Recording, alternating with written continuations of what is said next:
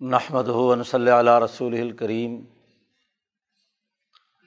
بعد فاعوذ باللہ من الشیطان الرجیم بسم اللہ الرحمن الرحیم قال اللہ تبارک و تعالی وزقر فی الکتاب مریم عظن تبضت من اہلہ مکانا شرقیہ وقال تعالی ذالک عیسی بن مریم قول الحق الظیفی یم ترون وقال النبی صلی اللہ علیہ وسلم کانت بنو اسرائیل تسوسحم الانبیاء کلما حلق نبی خلف نبی آخر.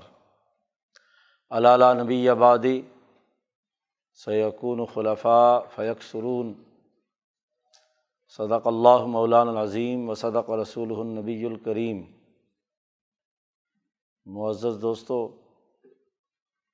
کل کی گفتگو میں حضرت مریم علیہ السلام کی ولادت کا تذکرہ ہوا تھا اور حضرت مریم سے حضرت عیسیٰ علیہ السلام کی ولادت اور عیسیٰ علیہ السلام کے دنیا میں جو کمالات اور علوم ہیں، آج ہمارے زیر مطالعہ ہے حقیقت یہ ہے کہ حضرت عیسیٰ علیہ السلام امبیا میں بہت اونچی شان، عظمت اور برہان خدا بندی کے طور پر دنیا میں تشریف لائے۔ وہ علوم اور وہ تعلیمات جن کا آغاز تحریک حنیفیت کی صورت میں حضرت ابراہیم علیہ السلام سے ہوا تھا اور اس کی وہ شاخ جو حضرت اسحاق علیہ السلام اور یعقوب علیہ السلام سے انسانیت میں تحریکات برپا کرتی رہی۔ نوع انسانیت کو درست خطوط پر قائم کرنے کے لیے جد وجہد کرتی رہی اور جس میں کم و بیش چار ہزار کے قریب امبیا علیہم السلام دنیا میں تشریف لائے۔ ان امبیا کے سلسلے کے خاتم اور آخری نبی حضرت عیسیٰ علیہ السلام ہیں۔ اسی لیے آپ خاتم و امبیائی بنی اسرائیل ہے۔ بنی اسرائیل کے امبیا کا اختتام آپ پر ہوتا ہے۔ یعنی علم و شعور اور انسانیت کی ترقی کی وہ تحریک جو حضرت اسرائیل یعنی یعقوب علیہ السلام سے شروع ہوئی تھی، اس کا یہ نقطۂ اختتام ہے۔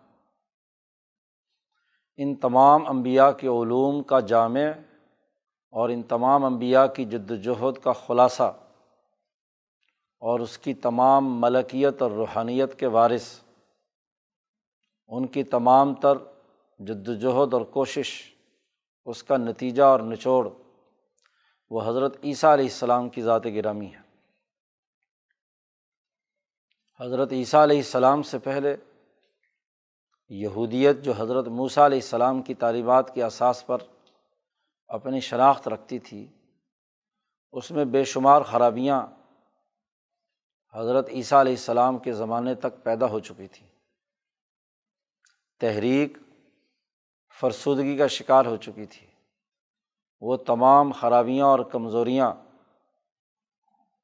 جن کی تفصیلات قرآن حکیم نے بیان کی ہے، وہ بنی اسرائیل کی شناخت بن چکی تھیں۔ اس زمانے میں بنی اسرائیل انتہائی پستی کی حالت میں تھے۔ فساد کی وجہ سے دوسری مرتبہ عذاب الہی میں گرفتار تھے۔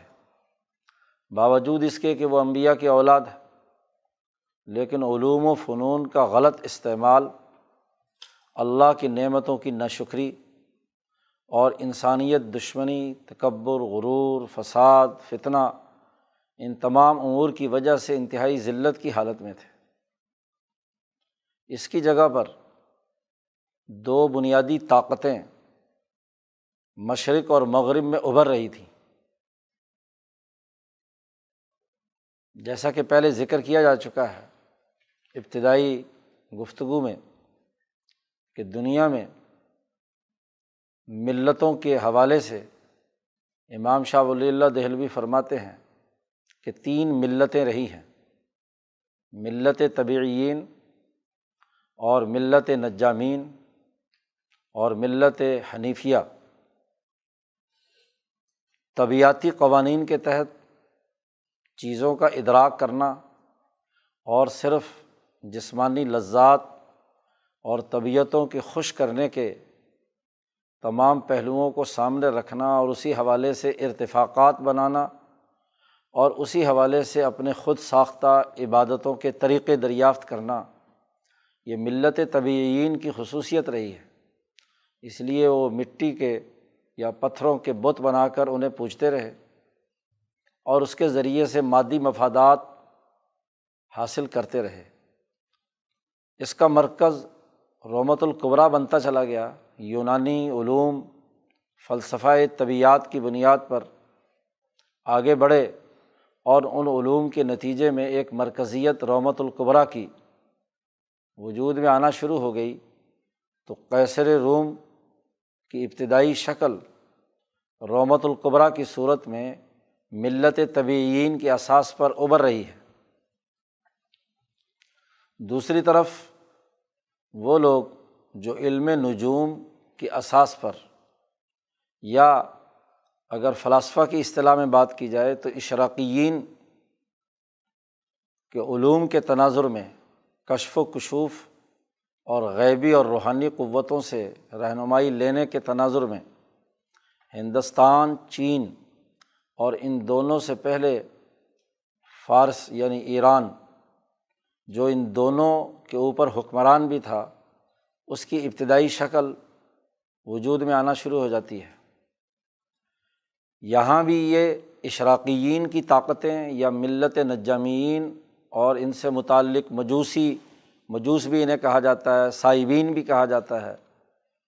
ان تمام کی شناخت اور ان کی گروہیتیں فارس میں جمع ہو رہی ہیں، ایران میں۔ اور ادھر سے مغرب کے تمام علوم کی قوتیں کیسر روم کی صورت میں رومت القبرا میں جمع ہو رہی ہیں۔ یہ درمیان میں مشرق وسطیٰ کا علاقہ فلسطین۔ یہاں ملت حنیفیہ کے نمائندے اس زمانے میں یہود ہیں۔ اور یہودیوں کی حالت اپنی بدعمالی اور خرابی اور بے عقلی اور روح سے خالی ظاہر پرستی نے، رسمی مذہبیت نے ان کو اس حد تک ذلیل اور رسوا کر دیا کہ کبھی تو فارس کی ابھرتی ہوئی قوتیں اٹھتی ہیں بخت و نثر کی صورت میں، ان کو تباہ و برباد کرتی ہیں اور ان کو غلام بنا کر اپنے پاس لے جاتی ہیں بابل میں۔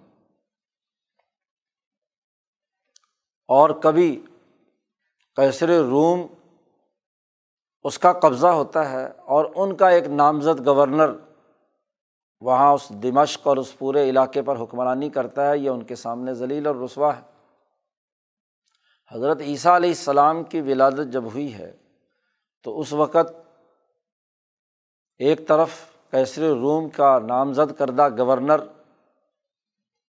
یہاں پر موجود ہے۔ ہاں جی وہ حکمرانی کر رہا ہے۔ اور ادھر سے ان کی طاقتیں، فارسی قوتوں کی طاقتیں، وہ بھی اپنا پورا اثر و رسوخ رکھے ہوئے ہیں۔ تو یہ بنی اسرائیل یا یہودی یا حنیفی تحریک کے رسمی نمائندے انتہائی پستی کی حالت میں ہیں۔ اب نئے ابھرتے ہوئے تقاضے یہ ہیں کہ انسانیت جو ترقیات کے منازل طے کر رہی ہے تو اب مشرق و مغرب، شمال و جنوب، دنیا بھر کے علوم کے تناظر میں ایک بین الاقوامی نظام کے لیے ابتدائی بنیادوں کی ضرورت ہے، جو اس تحریک حنیفیت جو ابراہیم علیہ السلام سے چلی آ رہی ہے، اس کی اساس پر نہ صرف ملت طبعین کی اساس پر جو طاقتیں ابھر رہی ہیں، ان کو متاثر کرنے کی صلاحیت رکھے، اور بلکہ یہ ادھر فارس میں ابھرنے والی جو قوتیں ہیں، اشراقیین کے فلاسفہ کے تناظر میں، روحانیتوں کے نام پر جو ناٹک کھیلا جا رہا ہے، ان کو بھی متاثر کر کے اپنی علمی برتری ثابت کر کے، طاقت اور قوت ثابت کر کے، ملت ابراہیمیہ حنیفیہ جو انسانیت کا اصل پیغام اور اعتدال ہے، اس کا بین الاقوامی غلبہ قائم کرنے کے لیے بطور فکر اور نظریے اور علم و کتاب کی صورت میں اس کی حقانیت ثابت کرنے کے لیے جد وجہد اور کوشش کی جائے۔ اب چونکہ ملت ابراہیمیہ حنیفیہ کے نمائندے بنی اسرائیل ہیں اس زمانے میں، تو بنی اسرائیل میں ہی وہ الاظم پیغمبر پیدا ہوں کہ جو ان میں یہ صلاحیت اور استعداد پیدا کریں کہ وہ اس پستی کی حالت سے نکلیں اور ابھرتی ہوئی نئی دنیا کے مقابلے میں اپنے اندر وہ صلاحیت اور استعداد پیدا کریں کہ جو اس فکر و نظریے کو جو کل انسانیت کا ہے، اس کے فروغ کے لیے کردار ادا کریں اور جو ظلم و ستم، فساد اور علمی بد ذوقی اور جہالت ان کے اندر پیدا ہو چکی ہے، اس کا خاتمہ کیا جائے۔ یہ وہ اہم ترین مرحلہ ہے جب حضرت عیسیٰ علیہ السلام کی ولادت ہوتی ہے، آپ دنیا میں تشریف لاتے ہیں۔ اب بین الاقوامیت اور کل انسانیت کے لیے کام ہونا ہے۔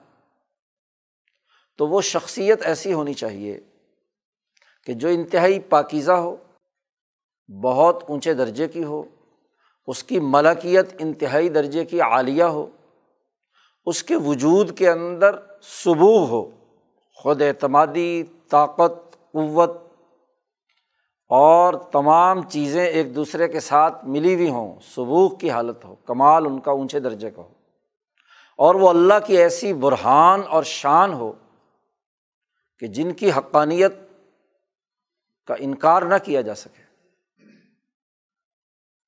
اور پھر انہوں نے آ کر بنیادی کام یہ کرنا ہے کہ کل انسانیت کو عملاً ایک عالمگیر نظام میں پرونے والی شخصیت حضرت محمد مصطفیٰ صلی اللہ علیہ وسلم کے آمد کی خوشخبری سنانا، ان کے لیے ارحاس کے طور پر راستہ ہموار کرنا۔ کہ علوم کی دنیا میں جو فساد برپا ہو چکا ہے اور انسانیت کے نظریے کی جو اس وقت اس سے دوری پیدا ہو چکی ہے، تو اس نظریے اور شعور کو انسانی دل و دماغ میں منتقل کرنے کے لیے ابتدائی کام کریں۔ بلکہ امام شاہ ولی اللہ دہلوی رحمۃ اللہ علیہ تو فرماتے ہیں کہ سید المرسلین حضرت محمد مصطفیٰ صلی اللہ علیہ وسلم کے اس میں جامع محمدی کی شرح بن کر حضرت عیسیٰ علیہ السلام آئے ہیں۔ اور ان پر نبی اکرم صلی اللہ علیہ وسلم کے وجود گرامی کے انوارات کا بہت زیادہ فیضان ہے۔ تو ایسی شخصیت کو وجود میں لانا اور اس کے لیے تحریک حنیفیت کو زندہ کرنا اس کام کے لیے حضرت عیسیٰ علیہ السلام دنیا میں تشریف لاتے ہیں۔ اب اتنی الاظم شان والی شخصیت جو علوم و فنون کے جتنے بھی پچھلے مکاتب فکر یا خود ملت ابراہیمیہ حنیفیہ میں جتنی کجیاں اور کوتاہیاں پیدا ہو چکی ہیں، ان تمام شکوک و شبہات کا جواب دے کر ایک معتدل اور بہتر نظام قائم کرنے کے لیے راستہ ہموار کریں۔ اب ایسی شخصیت کا دنیا میں ظہور ہوتا ہے۔ اگر اس حوالے سے حضرت عیسیٰ علیہ السلام کی ذات گرامی کا مطالعہ کیا جائے تو آپ کی زندگی کے تین ادوار ہیں۔ پہلا مرحلہ ان کی ناقابل یقین، جو عام لوگوں کے ذہنوں میں اس کا کوئی تصور تک نہیں تھا، ان کی ولادت گرامی ایک مختلف نوعیت لیے ہوئے ہے۔ دنیا میں ان کے ظہور کا جو طریقہ ہے، وہ بالکل یونیک اور منفرد ہے۔ عام انسانوں کی پیدائش کی طرح کا معاملہ نہیں ہوا۔ تو ایک مسئلہ ولادت کا ہے۔ اس حوالے سے جو بہت بڑی خرابیاں خود یہودیوں میں پیدا ہو چکی تھیں۔ اور نہ صرف یہودیوں میں، بلکہ ملت طبعین میں بھی اور ملت نجامین میں بھی۔ تصلیس کے جو تصورات جی۔ اور اس کے حوالے سے بڑی خرابیاں پیدا ہو چکی تھیں۔ قرآن حکیم نے ان تمام خرابیوں کو دور کرتے ہوئے ولادت کے مسئلے کو بڑی حقانیت کے ساتھ واضح کیا ہے کہ ولادت گرامی حضرت عیسیٰ علیہ السلام کی اس نوعیت سے ہوئی ہے۔ چونکہ الاظم شخصیتیں تھیں، تو ولادت کے مسئلے میں بھی سینکڑوں اختلافات، مختلف گروہ خود عیسائیوں کے کتنے فرقے ہیں جنہوں نے کچھ سے کچھ بنا دیا۔ طبیعتی قوانین کے نقطۂ نظر سے ان کی ولادت کے مسئلے کو دیکھا جائے تو وہ الجھے ہوئے ہیں۔ علم نجوم یا اشراقیت کے نقطۂ نظر سے دیکھا جائے تو وہ الجھے ہوئے ہیں۔ خود یہودی جس پست سطح پر ہیں، ان کی ولادت کی کوئی قانونی یا ان کے اپنے تصورات کے تحت، مادی یا طبی قوانین کے تحت اس کو ثابت کرنا ان کے لیے بڑا مشکل۔ اور پھر یہی الجھاؤ، بعد میں جب مسق شدہ عیسائیت پیدا ہوئی تو ان کے دماغ میں آیا اور انہوں نے ملت طبعین اور ملت نجامین سے متاثر ہو کر تصلیس کا عقیدہ اختیار کر لیا۔ تو شروع دن سے ہی، اپنی ولادت سے ہی حضرت عیسیٰ علیہ السلام کی شخصیت کے حوالے سے افکار و خیالات بہت ہی متضاد، ناقص اور ادھورے رہے ہیں۔ کتاب مقدس قرآن حکیم میں جب عیسیٰ علیہ السلام کا تذکرہ اللہ نے کیا، تو ایک تو اس مسئلہ ولادت کو بڑی وضاحت اور خوبی کے ساتھ بیان کر کے بتلا دیا کہ عیسیٰ نہ تو خدا ہیں، نہ خدا کے بیٹے ہیں۔ وہ انسان ہیں اور مریم کے بیٹے ہیں۔ البتہ یہ بات ضرور ہے کہ وہ بغیر باپ کے پیدا ہوئے ہیں۔ جس سے ابہام پیدا ہو رہا ہے کہ باپ کے بغیر بغیر کسی طبیعتی قانون کے کیسے پیدا ہو گیا ایک انسان؟ تو ضرور وہ اللہ کا بیٹا ہوگا۔ اور پھر جو جملے استعمال کیے گئے، عیسیٰ علیہ السلام کے لیے خود قرآن نے استعمال کیے کہ وہ کلیمت اللہ ہے، اللہ کا کلمہ ہے۔ وہ اللہ کی طرف سے جبرائیل علیہ السلام روحنا کا لفظ استعمال کیا، ہماری روح ہے، روح اللہ ہے، وہ مسیح ہیں، وغیرہ وغیرہ۔ ان جملوں نے ابہام پیدا کیا جو انجیل میں استعمال ہوئے تھے اور اس کی وجہ سے گمراہیوں کا ایک تمار عیسائیوں کے یہاں پیدا ہو گیا، یہودیوں نے اور طرح، انہوں نے اور طرح۔ اور تصلیس یا صنویت کے عقیدے جو وہاں پر موجود سے اس سے متاثر ہو کر عیسیٰ علیہ السلام کی ولادت کے بارے میں بہام پیدا کیا۔ قرآن حکیم نے جب اس مسئلے پر گفتگو کی تو بڑی صاف شفاف اور بڑی وضاحت کے ساتھ اس مسئلہ ولادت کو واضح کیا۔ حضرت عیسیٰ علیہ السلام کی حیات مبارکہ کا دوسرا اہم ترین مرحلہ وہ ہے کہ جب وہ انہیں نبوت ملتی ہے، اگرچہ بچپن سے ہی علم و کتاب انہیں دیا گیا لیکن جب وہ عملاً میدان میں اترتے ہیں اور آسمان پر اٹھائے جانے سے پہلے تک ان کی زندگی جو یہاں تحریک جد وجہد کوششوں اور کاوشوں سے متعلق ہے۔ تو چونکہ وہ ایک مثالی وجود کی طرح کی حیثیت رکھتے تھے، تو یہودیوں نے بھی ان پر اعتراض کیا۔ ان کو بات سمجھ میں نہیں آئی۔ ان کے پر معجزات کے ذریعے سے حقانیت ثابت کی۔ جتنے علوم و افکار اس وقت پھیلے ہوئے تھے، اپنے معجزات کے ذریعے سے ان کا توڑ حضرت عیسیٰ علیہ السلام نے کیا۔ اور جو دین حق اور حنیفی تحریک کے جو بنیادی اثاثی اصول تھے، اس کی دعوت دی، تبلیغ کی، نہ صرف یہ، بلکہ حواریین کی ایک تربیت یافتہ الاظم جماعت تیار کر دی۔ پرعزم گویا کہ ان کے وجود میں عیسیٰ علیہ السلام کے نفس قدسی سے ملت ابراہیمیہ حنیفیہ کی حقانیت راسخ ہو گئی۔ تو حوارین کی ایک خاص تربیت یافتہ صاف ستھری جماعت تیار کر گئے۔ حضرت عیسیٰ علیہ السلام، تو یہ جد وجہد کا ایک دورانیہ ہے۔ پھر اس کے بعد تیسرا مرحلہ جو ہے حضرت عیسیٰ علیہ السلام کا آسمان پر اٹھائے جانے اور آسمان سے دوبارہ قیامت کے قریب دنیا میں نزول اور دجال اکبر کے خاتمے سے متعلق امور ہے تو یہ ان کی حیات کا ایک تیسرا مرحلہ ہے۔ اب معاملہ یہ ہے کہ حضرت عیسیٰ علیہ السلام کے حوالے سے ان تینوں دائروں کو قرآن تعلیمات اور نبی اکرم صلی اللہ علیہ وسلم کی احادیث کی روشنی میں سمجھا جانا بہت ضروری تھا۔ لیکن بڑی بدقسمتی یہ ہے کہ ولادت کے مسئلے میں بھی بہت سارے اقوال اور اختیارات اور تاریخ میں ایک بہت بڑا امبار الجھا ہوا موجود ہے۔ دنیا میں جو ان کی جد وجہد اور کوشش ہے، اس کے بارے میں بھی بہت سے ابہامات اور مخمسے موجود ہیں۔ قرآن حکیم نے ان کی تو بالکل صاف شفاف طریقے سے وضاحت کر دی۔ اس کے باوجود اختلافات کی نوعیت۔ اور پھر آسمان پر اٹھائے جانے اور دنیا میں بعد میں آنے کے معاملات کے سلسلے میں بھی اختلافات کا ایک تمار خاص طور پر جب سے دنیا میں انگریز سامراج کا تسلط ہوا، تو ہر معاملے میں شک و شبہ پیدا کرنے کا عمل خاص طور پر کتاب مقدس قرآن حکیم اور دین اسلام کی تعلیمات اور نبی کرم صلی اللہ علیہ وسلم کی احادیث سے متعلق جو شکوک و شبہات کا سلسلہ یہاں پھیلایا گیا بالخصوص اس بر عظیم پاک و ہند میں، سر سید سے لے کر مرزا قادیانی تک، اور نہ جانے کتنے ہی گمراہ فرقوں تک نے حضرت عیسیٰ علیہ السلام کی ذات گرامی کو متنازع بنانے اور قرآن تعلیمات کی حقانیت کو مسخ کرنے کے لیے کون کون سے حربے اختیار نہیں کیے۔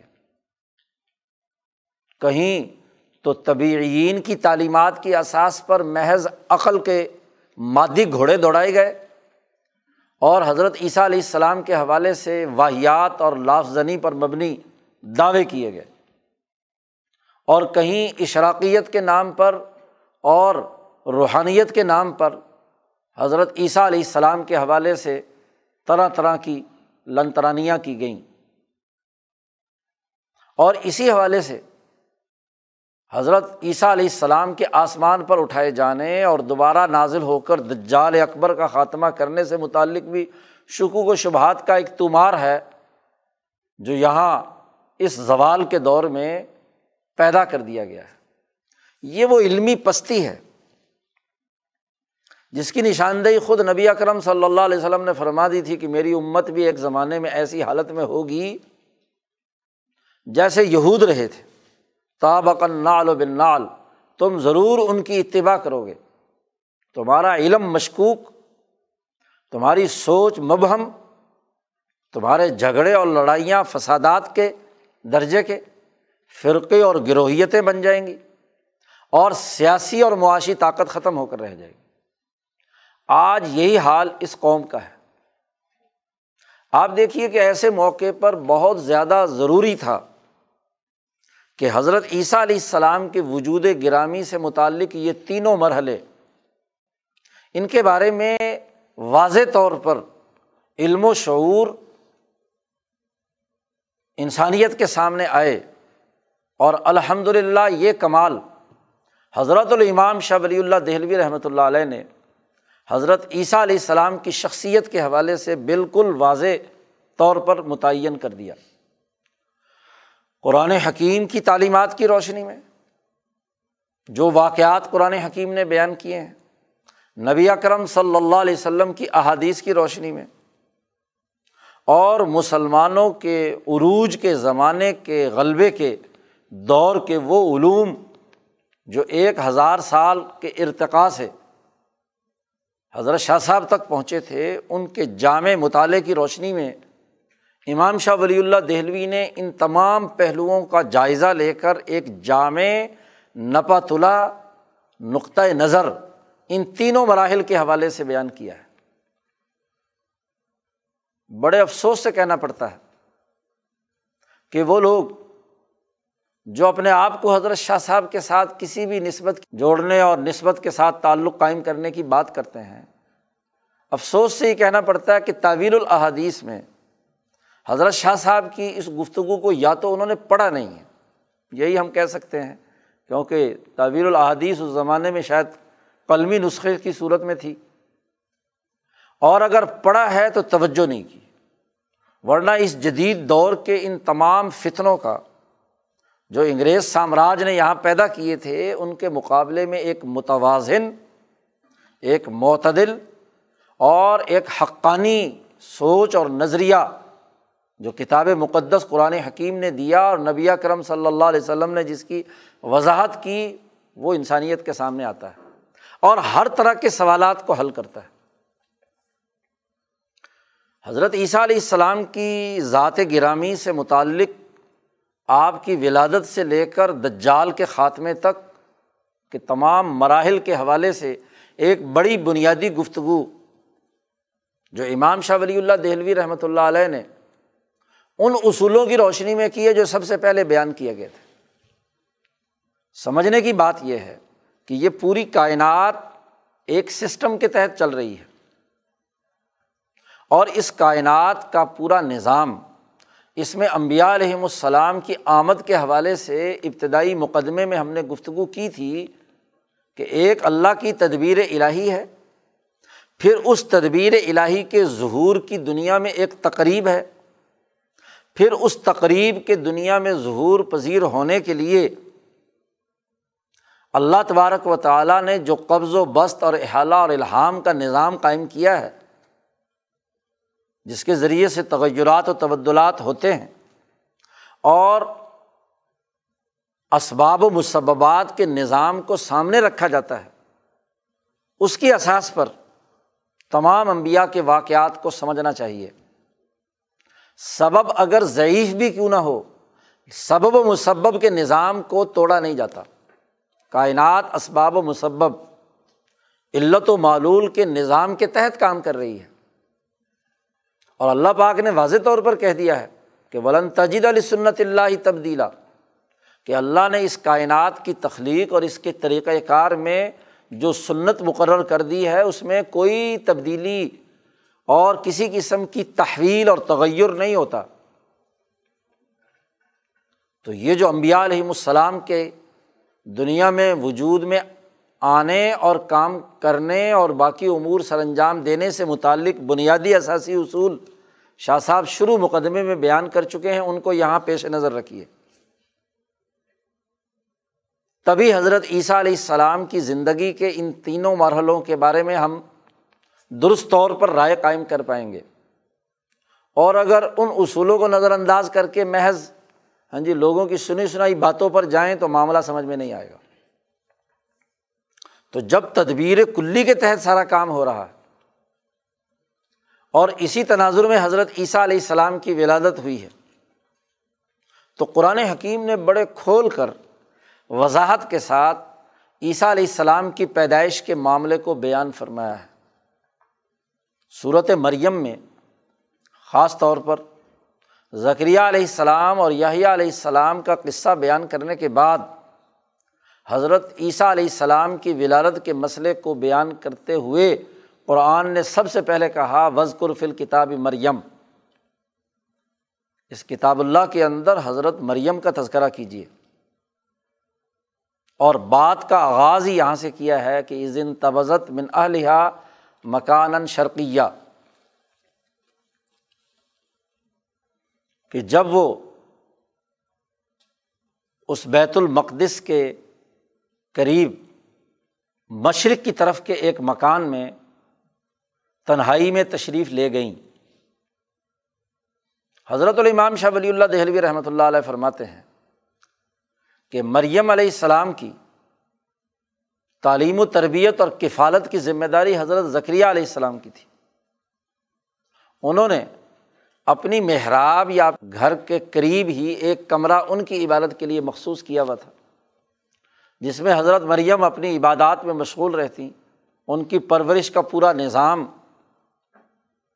دن بھر میں عبادات کرتی رات کو جو ان کا اپنا گھر تھا، ان کی خالہ ہاں جی ان کے پاس حضرت مریم کو لے جاتے۔ تو اس طرح نشو و ارتقاء کے مراحل سے جب حضرت مریم بلوغ کی حالت میں پہنچی ہیں، اور عورت کا بلوغ ظاہر ہے کہ حیض سے ہوتا ہے، تو پہلا حیض آیا۔ اب حیض کے بعد تورات کی تعلیمات کے مطابق غسل کرنا ہے۔ پاکیزگی کی اس حالت میں غسل کرنے کے لیے وہ تشریف لے گئیں مکان کی شرقی جانب، جہاں عام طور پر کسی کی آمد نہیں تھی۔ پردہ لٹکا لیا۔ حضرت مریم نے غسل کے لیے کپڑے اتارے۔ اب شاہ صاحب فرماتے ہیں کہ مریم حضرت داود علیہ السلام کے خاندان سے ہیں، ان کے والد اور ان کا سلسلہ جو ہے۔ جی۔ امبیا کی گویا کے اولاد ہے، بنی اسرائیل میں سے ہے۔ جوان ہے، مزاج بھی درست ہے، طبیعت بھی اعلیٰ درجے کی ہے، نفس بھی قوی ہے، اور اسی کے ساتھ ساتھ مردانہ خصوصیات کی حامل بھی ہیں اور زنانہ خصوصیات کی حامل بھی ہیں۔ کیونکہ نو مہینے جب وہ خود ماں کے پیٹ میں رہیں، تو ماں کے دماغ میں یہی کہ یہ میرا بیٹا ہے اور یہ بیت المقدس کی خدمت کرنے والا ہے۔ اور مریم نام بھی اس لیے رکھا کہ مریم خادم کو کہتے ہیں سریانی زبان میں۔ تو یہ خدمت کریں گی بیت المقدس کی۔ تو گویا کہ عورت ہیں ظاہری طور پر، لیکن مرد ہیں اپنی جسمانی طاقت اور قوت کے اعتبار سے بھی۔ تو مردانہ اور زنانہ دونوں خصوصیات حضرت مریم کے اندر وجود گرامی میں موجود ہے اب پاکیزگی کی حالت حاصل کرنے کے لیے غسل کرتی ہیں کہ اتنے میں فرشتہ سامنے آ کر کھڑا ہو جاتا ہے۔ جی قرآن حکیم نے جو بات بیان کی ہے۔ فتح مس اللہ بشرن سویہ جبرائیل علیہ السلام آتے ہیں۔ اور وہ بشرن سویہ کا لفظ قرآن استعمال کر رہا ہے۔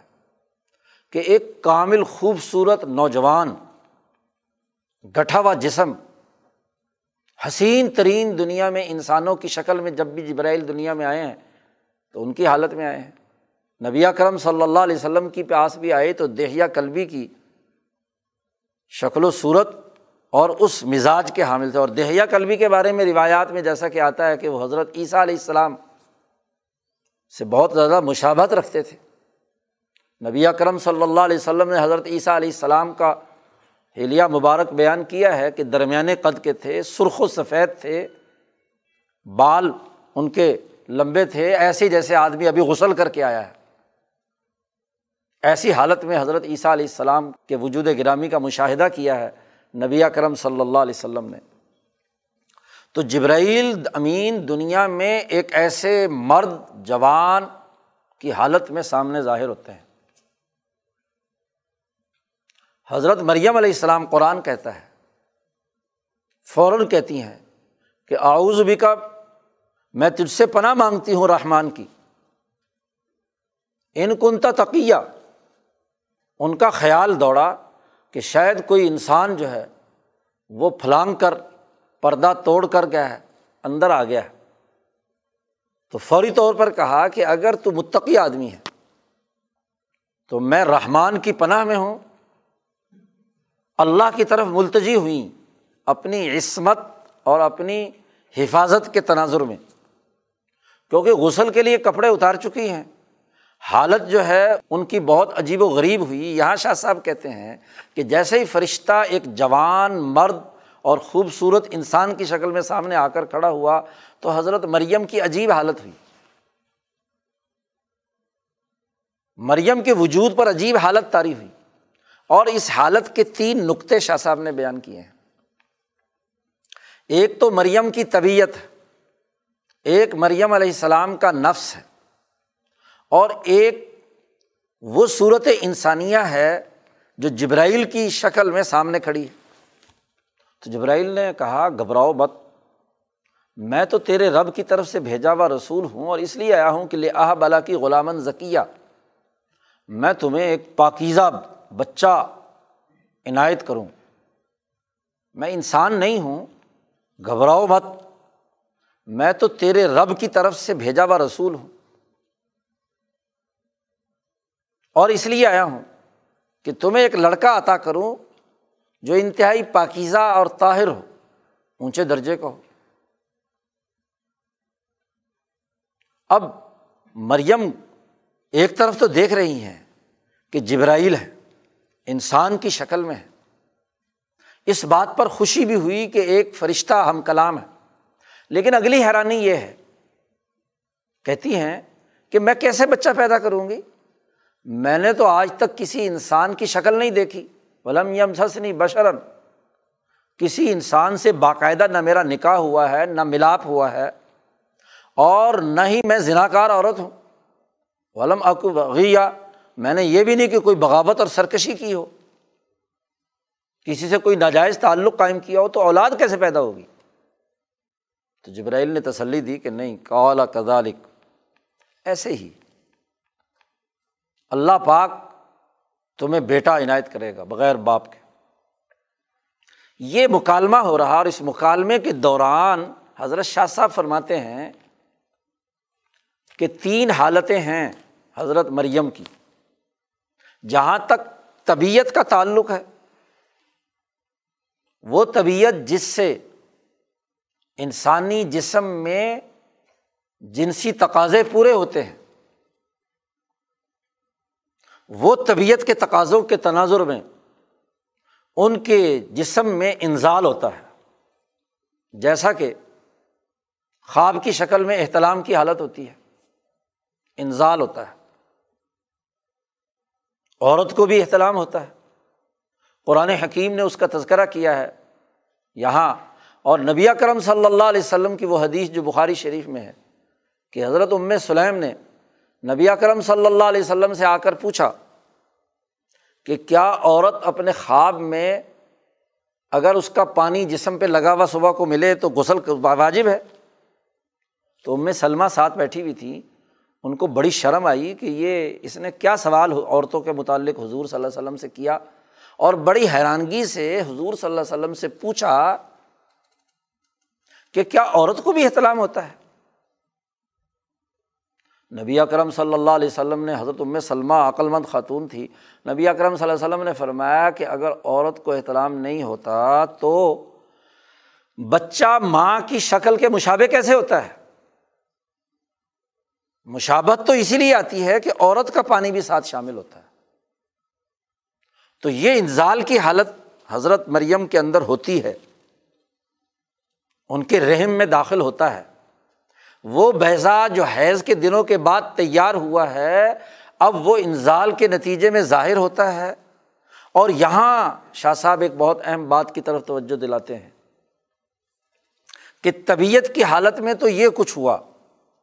جیسے انزال کی حالت ہے جسم، نفس جو ہے روح ملاکوتی وہ اللہ کے سامنے گر گڑا رہی ہے، عصمت اور پناہ کی طرف، کہ یہ کیا عجیب و غریب معاملہ ہو رہا ہے،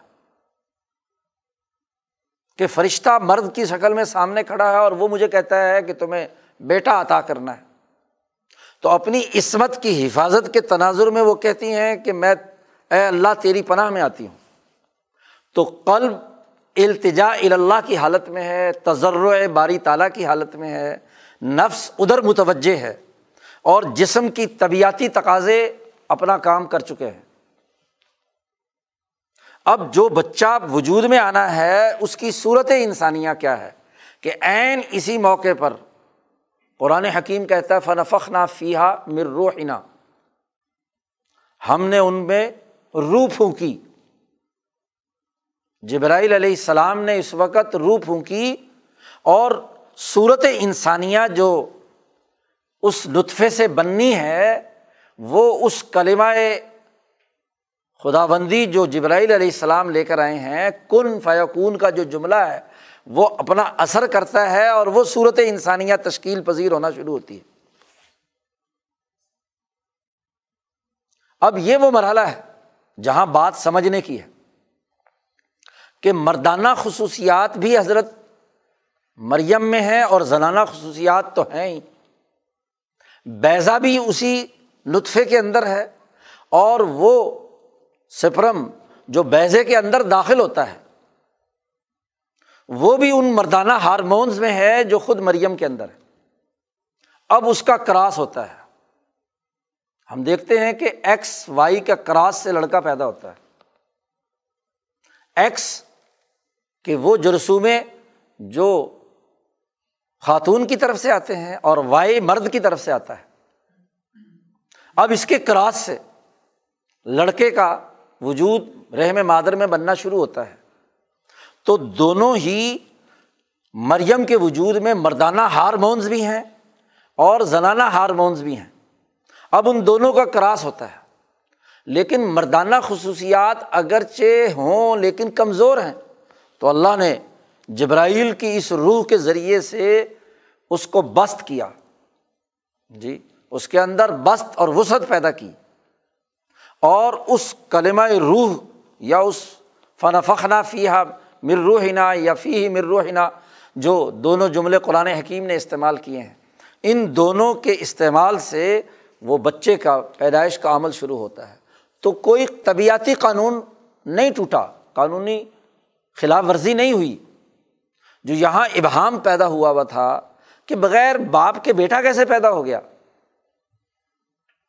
کیونکہ دنیا کا طبیعتی قانون تو یہ ہے۔ اور اللہ کہتے ہیں کہ ہمارا یہ طبیعتی قانون بدلتا نہیں، ولن تجید علیہ سنت اللہ تبدیلا۔ تو یہاں بھی نہیں بدلا۔ یہاں بھی بطور خرق عادت وہ جو مردانہ ہارمونس کمزور تھے، ان کو جبرائیل کی روح نے ہاں جی اس کو تقویت دی اور بیزے میں کراس کرنے کے نتیجے میں بچے کی گروتھ شروع ہو گئی۔ اور صورت انسانیات جو اللہ تبارک و تعالیٰ دنیا میں منتقل کرنا چاہتے تھے۔ حضرت عیسیٰ علیہ السلام کا نفس گرامی تو بہت پہلے پیدا ہو چکا ہے۔ حضرت آدم علیہ السلام کے زمانے میں ہی تمام لوگوں کے نسمیں وجود میں آ چکے ہیں۔ تو آپ کی روح جو ہے وہ تو خاص اللہ تعالیٰ کے پاس موجود ہے۔ اب دنیا میں اس کے نزول کا وقت ہوا ہے۔ اس کے ظہور کا وقت ہوا ہے۔ وہ روح لا کر جبرائیل نے ہاں جی اس وجود کے اندر رکھ دی۔ اس طرح بڑی وضاحت کے ساتھ نہ تو کوئی طبیعتی قانون ٹوٹا، نہ کوئی علم نجوم کا قانون ٹوٹا، نہ ہی کسی اور طرح کی تمام چیزیں اپنی جگہ پر ہیں اور اس کے ساتھ عالم مثال کی طاقت اور قوت اور خود جبریل علیہ السلام کی طاقت و قوت وہ منتقل ہو جاتی ہے۔ ہاں جی مشابت اس کی منتقل ہو جاتی ہے عیسیٰ علیہ السلام کے وجود گرامی میں۔ اب اس کے نتیجے میں حضرت عیسیٰ علیہ السلام کی پیدائش کا جب عمل شروع ہوتا ہے تو فرشتوں کی اور ملا اعلیٰ کی قوتوں کا ان کے اندر ایسا مکسنگ کا عمل ہوا ہے کہ جبلت کا حصہ بن گیا۔ ایسی جبلت کا حصہ بن گیا کہ شاہ صاحب نے اس کے لیے جملہ استعمال کیا کہ عیسیٰ علیہ السلام کی جبلت میں شبی تم بل بجبرائیل، جبرائیل کے ساتھ مشابت رکھنے والی۔ اور اسی کو اللہ پاک نے فرمایا خاص طور پر عیسیٰ علیہ السلام کے بارے میں کہ ایدنا بروح القدس، کہ ہم نے عیسیٰ علیہ السلام کو تقویت اور طاقت دی روح القدس کے ذریعے سے، جبرائیل علیہ السلام کے ذریعے سے۔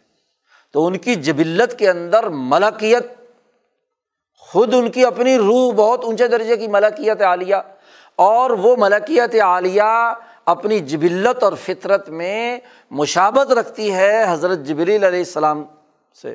اور جبریل علیہ السلام کی ساری قوتیں اور اس کی تعداد حضرت عیسیٰ علیہ السلام کے وجود گرامی کو حاصل ہوئیں دوسری طرف حضرت مریم جو عصمت کے اعلیٰ ترین مقام پر موجود ہے اور عصمت کی اس حالت میں اللہ کی طرف متوجہ تھیں، جب یہ معاملہ ہوا تو عصمت کی بھی انتہا حضرت عیسیٰ علیہ السلام کے وجود گرامی میں ہوئی۔ پاکیزگی تہارت معصوم ہونا، یہ تمام سر خصوصیات حضرت عیسیٰ علیہ السلام کے وجود گرامی میں منتقل ہوئیں، آپ کی جبلت کا حصہ بن گئی اور پھر اسی وجہ سے ہی وہ تمام صلاحیتیں حضرت عیسیٰ علیہ السلام میں شاہ صاحب کہتے ہیں پیدا ہوئیں کہ جو ان کے پیدا ہونے کے دن سے ہی شروع ہو گئیں۔ اب معاملہ کیا ہوا؟ نو مہینے انہوں نے حمل برداشت کیا۔ اب انہیں یہ فکر لاحق ہے حضرت مریم کو کہ یہ بچہ پیدا ہوگا تو لوگ کیا کہیں گے؟ بڑی اذیت کی حالت میں ہے۔ ایک طرف عصمت کا معاملہ ہے کہ ساری عمر عبادت کی بیت المقدس میں رہیں، اس کی خادم ہیں اور بغیر باپ کے بیٹا آ رہا ہے۔ تو لوگ کیا کہیں گے؟ اتحام لگائیں گے، الزام تراشی کریں گے۔ تو جب ولادت کا وقت قریب آتا ہے، اس سے کچھ پہلے آپ اس بھرے پورے شہر کو چھوڑ کر جی دور کوئی نو میل کے فاصلے پر، سائر کے پہاڑ پر تشریف لے جاتی ہیں۔ ایک خشک درخت ہے، کھجور کا، وہاں اس کے سائے میں بیٹھتی ہیں۔ اور قرآن حکیم نے جیسا کہ تفصیل سے نقل کیا ہے کہ ان کی جسم کی حالت یہ ہے گھبراہٹ اور خوف سے کہ یا لئی تنی متو، اے اللہ، کاش کہ میں اس سے پہلے مر جاتی۔ جو جسم اور طبیعت ہے، وہ انتہائی پریشان کن ہے۔ لیکن جبلت کے اندر ملکیت کے تقاضے موجود ہیں، فوراً فرشتوں نے پکار کر کہا، تسلی دی، حوصلہ کریں۔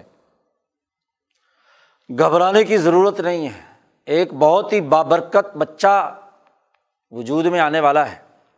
جہاں تک جسمانی ضرورت ہے، تو یہ کھجور کا درخت ہلاؤ تو روتا بند۔ جنیا بڑی منتخب، بڑی عمدہ کھجور آپ کو ملے گی۔ اور ولادت کے وقت کمزوری ہوتی ہے تو کمزوری کا سب سے بہترین علاج کھجور ہے۔ اس سے بڑی کوئی طاقتور نہیں۔ اور ایک نہر یا نالا قریب میں پانی کا ہے کہ اس پانی کو پیو گی تو وہ آپ کی تمام تر کلفتیں دور کر دے گی۔ بچے کی ولادت ہوتی ہے، ماں بچے کی ولادت پر جس قدر خوشی اس کو طاری ہوتی ہے تو پورے وجود میں محبت اور شفقت اور ہاں جی خوشی کی لہر دوڑ جاتی ہے۔ اسی دوران پھر خیال آ جاتا ہے کہ اس بچے کو لے کر جب میں لوگوں کے سامنے جاؤں گی تو لوگ کیا کہیں گے؟ پریشان ہوئیں۔ بہرحال بچہ گود میں اٹھایا، چلی آ رہی ہیں۔ ہاں جی جیسے ہی شہر میں داخل ہوئیں تو لوگوں نے کہا، وہ، یہ کیا؟ الزامات قرآن حکیم نے پوری تفصیل نقل کی ہے۔ الٹے سیدھے الزامات اتحامات یا اختہ ہارون ماں کانا ابو کی مراث ہوئیں اور ماں کانت امو کی بغیا اے ہارون کی بہن، نہ تو تیرے ماں باپ ایسے تھے، نہ تیری ماں ایسی تھی۔ یہ تو کیا؟ ہاں جی کماری ہونے کی حیثیت میں ہی تو بچہ لے آئی۔ اللہ پاک نے فرشتوں کے ذریعے سے انہیں کہا کہ دیکھو، ایسی بات ہو تو اشارت علیہ کہ میں نے روزہ رکھا ہوا ہے۔ چپ رہنے کا روزہ یہودیت کے اندر موجود تھا کہ ایک خاص وقت میں، جیسے ذکریہ علیہ السلام کے بارے میں بھی اللہ نے یہی کہا کہ چونکہ اس وقت مالا اعلیٰ کی قوتیں متوجہ ہوتی ہیں، تو توجہ اور استغراق، اشراقیت میں استغراق تقاضا کرتا ہے کہ لوگوں سے بول چال بند کر دی جائے۔ اس طرح کا روزہ ان کے یہاں تھا۔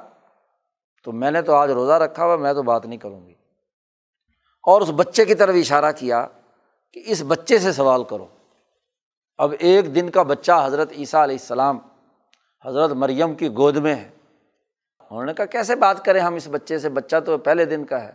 تو حضرت عیسیٰ علیہ السلام بول پڑے قول انی عبد اللہ، میں اللہ کا بندہ ہوں اور مجھے اللہ نے کتاب دی ہے، حکم دیا ہے بچپنے میں ہی۔ حکم دینے، فیصلہ کرنے الجھے ہوئے معاملات کو حل کرنے کی صلاحیت مجھے بچپن سے ہی عطا کی، آج پہلے دن سے ہی عطا کی۔ فیصلہ کرنا ڈسیزن میکنگ بہت اعلیٰ درجے کا کام ہے۔ باقی امبیا کے لیے تو ذکر کیا ہے قرآن حکیم نے۔ حضرت موسا علیہ السلام کا تذکرہ کرتے ہوئے جب بالغ ہوئے بالا کا اشدہ ہو تو آتعینہ حکم و علما۔ ابراہیم علیہ السلام کے بارے میں بھی یہی آئے یوسف علیہ السلام کے بارے میں بھی یہی کچھ کہا گیا۔ لیکن عیسیٰ علیہ السلام کا معاملہ کیا ہے؟ کہ اب یہ تحریک حنیفیت ارتقاء کے اس نقطے تک پہنچ گئی کہ بچپن کی حالت میں ہی جو نبی پیدا ہو رہے ہیں، ان کے اندر یہ صلاحیت اور استعداد ہے کہ وہ الجھے ہوئے معاملات کے اندر دو ٹوک اور قطعی فیصلہ کرنے کی اہلیت اور صلاحیت کے حامل اور یہ صلاحیت حضرت عیسیٰ علیہ السلام میں اس لیے پیدا ہوئی، شاہ صاحب کہتے ہیں کہ ایک تو ان کی والدہ کی جو عصمت اور تجر اللہ کی جو کیفیت بیٹے میں منتقل ہوئی اور دوسرا جبرائیل علیہ السلام کے ساتھ جو جبلی مشابہت پیدا ہوئی، ملکیت عالیہ ہوتے ہوئے، تو عالم ملکوت بھی اور عالم ناسوت بھی ان دونوں کی قوتوں سے بیک وقت کام لے کر مشاہدہ کر کے کسی حتمی نتیجے پر فیصلہ کن نتیجے تک پہنچنا، یہ صلاحیت عیسیٰ علیہ السلام میں بچپن سے پیدا ہوئی۔ اب دیکھو، یہاں معاملہ یہی ہے کہ ماں اس حقیقت کو سمجھتی ہے کہ اللہ کی طرف سے رسول آیا اور اس رسول نے اللہ کی طرف سے یہ بچہ مجھے عنایت کیا ہے۔ لیکن طبیعت الجھی ہوئی ہے کہ لوگ کیا کہیں گے؟ سامنا کرنا مشکل ہے، ماں پریشانی کی حالت میں ہے۔ اور ادھر سے لوگ ہیں کہ ان کے دماغوں میں وہ عقلی سوالات، اسباب و مسبات سے متعلق موجود ہیں۔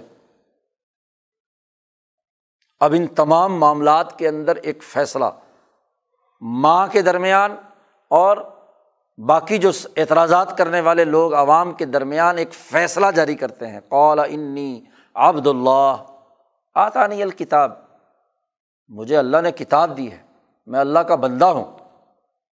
اور مجھے حکم عطا کیا ہے۔ اور یہ بھی بات واضح کر دی کہ وسلام و علیہ مجھ پر بھی سلامتی ہے، میری ماں پر بھی ہے۔ میں جب مروں گا اس وقت بھی اور جب اٹھایا جاؤں گا اس وقت بھی۔ میں امن و سلامتی کا پیغامبر بن کر آیا ہوں۔ اب یہ جھگڑے، لڑائیاں، بد امنی، قتل و غارت گری، یہ ختم ہوگی۔ سلامتی کا نظام لے کر آیا ہوں۔ اور ہر وہ شر جو انسانیت کے امن کو تباہ و برباد کرے، خلل پیدا کرے، ہر اس بد امنی کے خاتمے کے لیے میں آیا ہوں۔ پھر عیسیٰ علیہ السلام کی تمام جو اللہ پاک نے آپ پر عنایات کیں ان کا قرآن حکیم نے تذکرہ کیا ہے۔